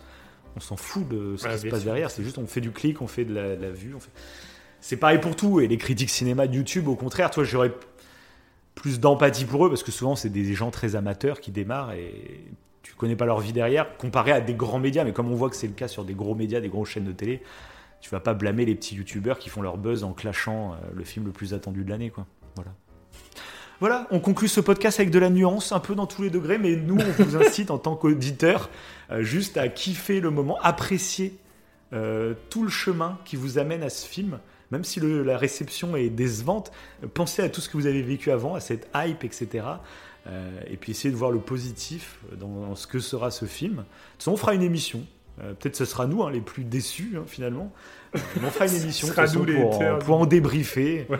Ouais, mais ça se... non, on sera jamais hater. On, a, Non. on, a- on essaie toujours de voir justement avec bienveillance les choses, mais ça se peut qu'on soit totalement déçu. Oh, bah, ça se peut que le film soit Il y a décevant. même des chances. hein. Il y a même Oui, des mais chances. hein. c'est ce qu'on disait au Donc, euh, début, c'est que même si au niveau du film, moi par exemple, j'ai pas mes attentes, j'ai pas d'influence, j'ai pas de drama tel un mort important Ouais. comme un Spider-Man, mais qu'en fait, dans la salle de cinéma, il y a eu du, Ça réagisse. du- ouais, il y a eu de la scène, il y a eu du, du, bah ok, le film m'a rien apporté Mais profondément, t'as vécu un moment, quoi. voilà, mais en fait, euh, ça sera marqué dans dans mon esprit et du coup, euh, bah c'est ça sera cool quand même. Donc après. euh, On verra. on verra bien. Bah, peut-être pas. hein. Si les trois Spider-Man euh, n'apparaissent pas, euh, Ah, peut-être. ah bah tu vas t'en souvenir de la fin. euh, tout le monde va attendre les scènes post-génériques. euh, Toujours pas de Spider-Man, hein, les gars. vie. Il y aura ni émotion, ni Mais remarque si, euh, quel moment Mais quel moment ça serait Là, ça hurrait dans la salle, ce serait un délire. Hein Émeute dans les cinémas. Ah, ça serait intéressant aussi. ah non, mais là, ce serait le bashing de l'année. Là, ce serait terrible. C'est... Mais j'ose même pas l'imaginer. Mais par contre, je félicite Sony, s'ils sont dans le film, de ne pas avoir craqué en ne les révélant pas.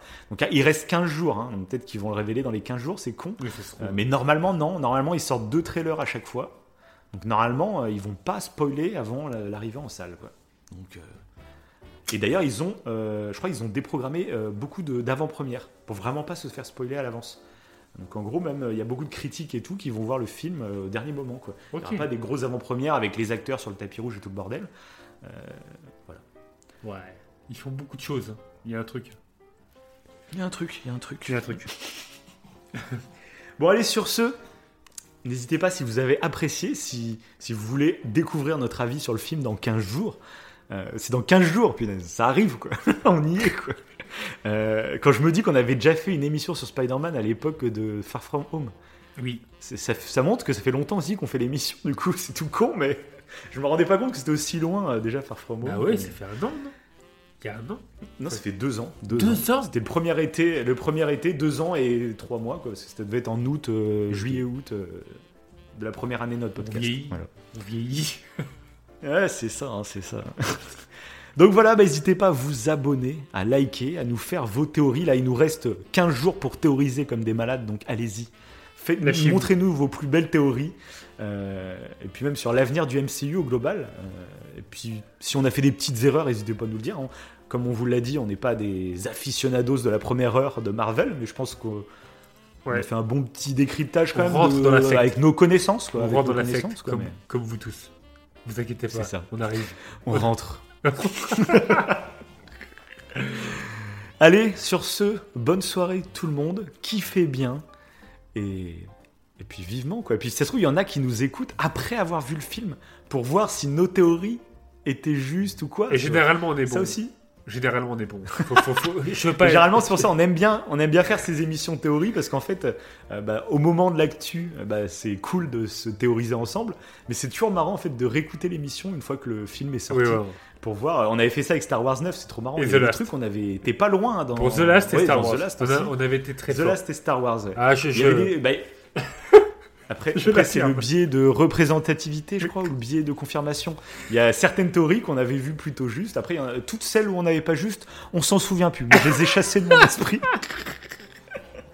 Là, ça sera pareil. Ça se trouve, on a vu juste sur certains trucs. hein. On a vu juste. Bon, ça se peut avec tout ce qu'on a dit quand même. Il y a bien une théorie juste. C'est sûr. Et, et on oubliera toutes les fausses. Voilà. Et oui, c'est le biais des confirmations. Mais ça, Bon, sur ce, c'est beau. Sur ce, à la prochaine. ouais. Allez, Et salut Bon film.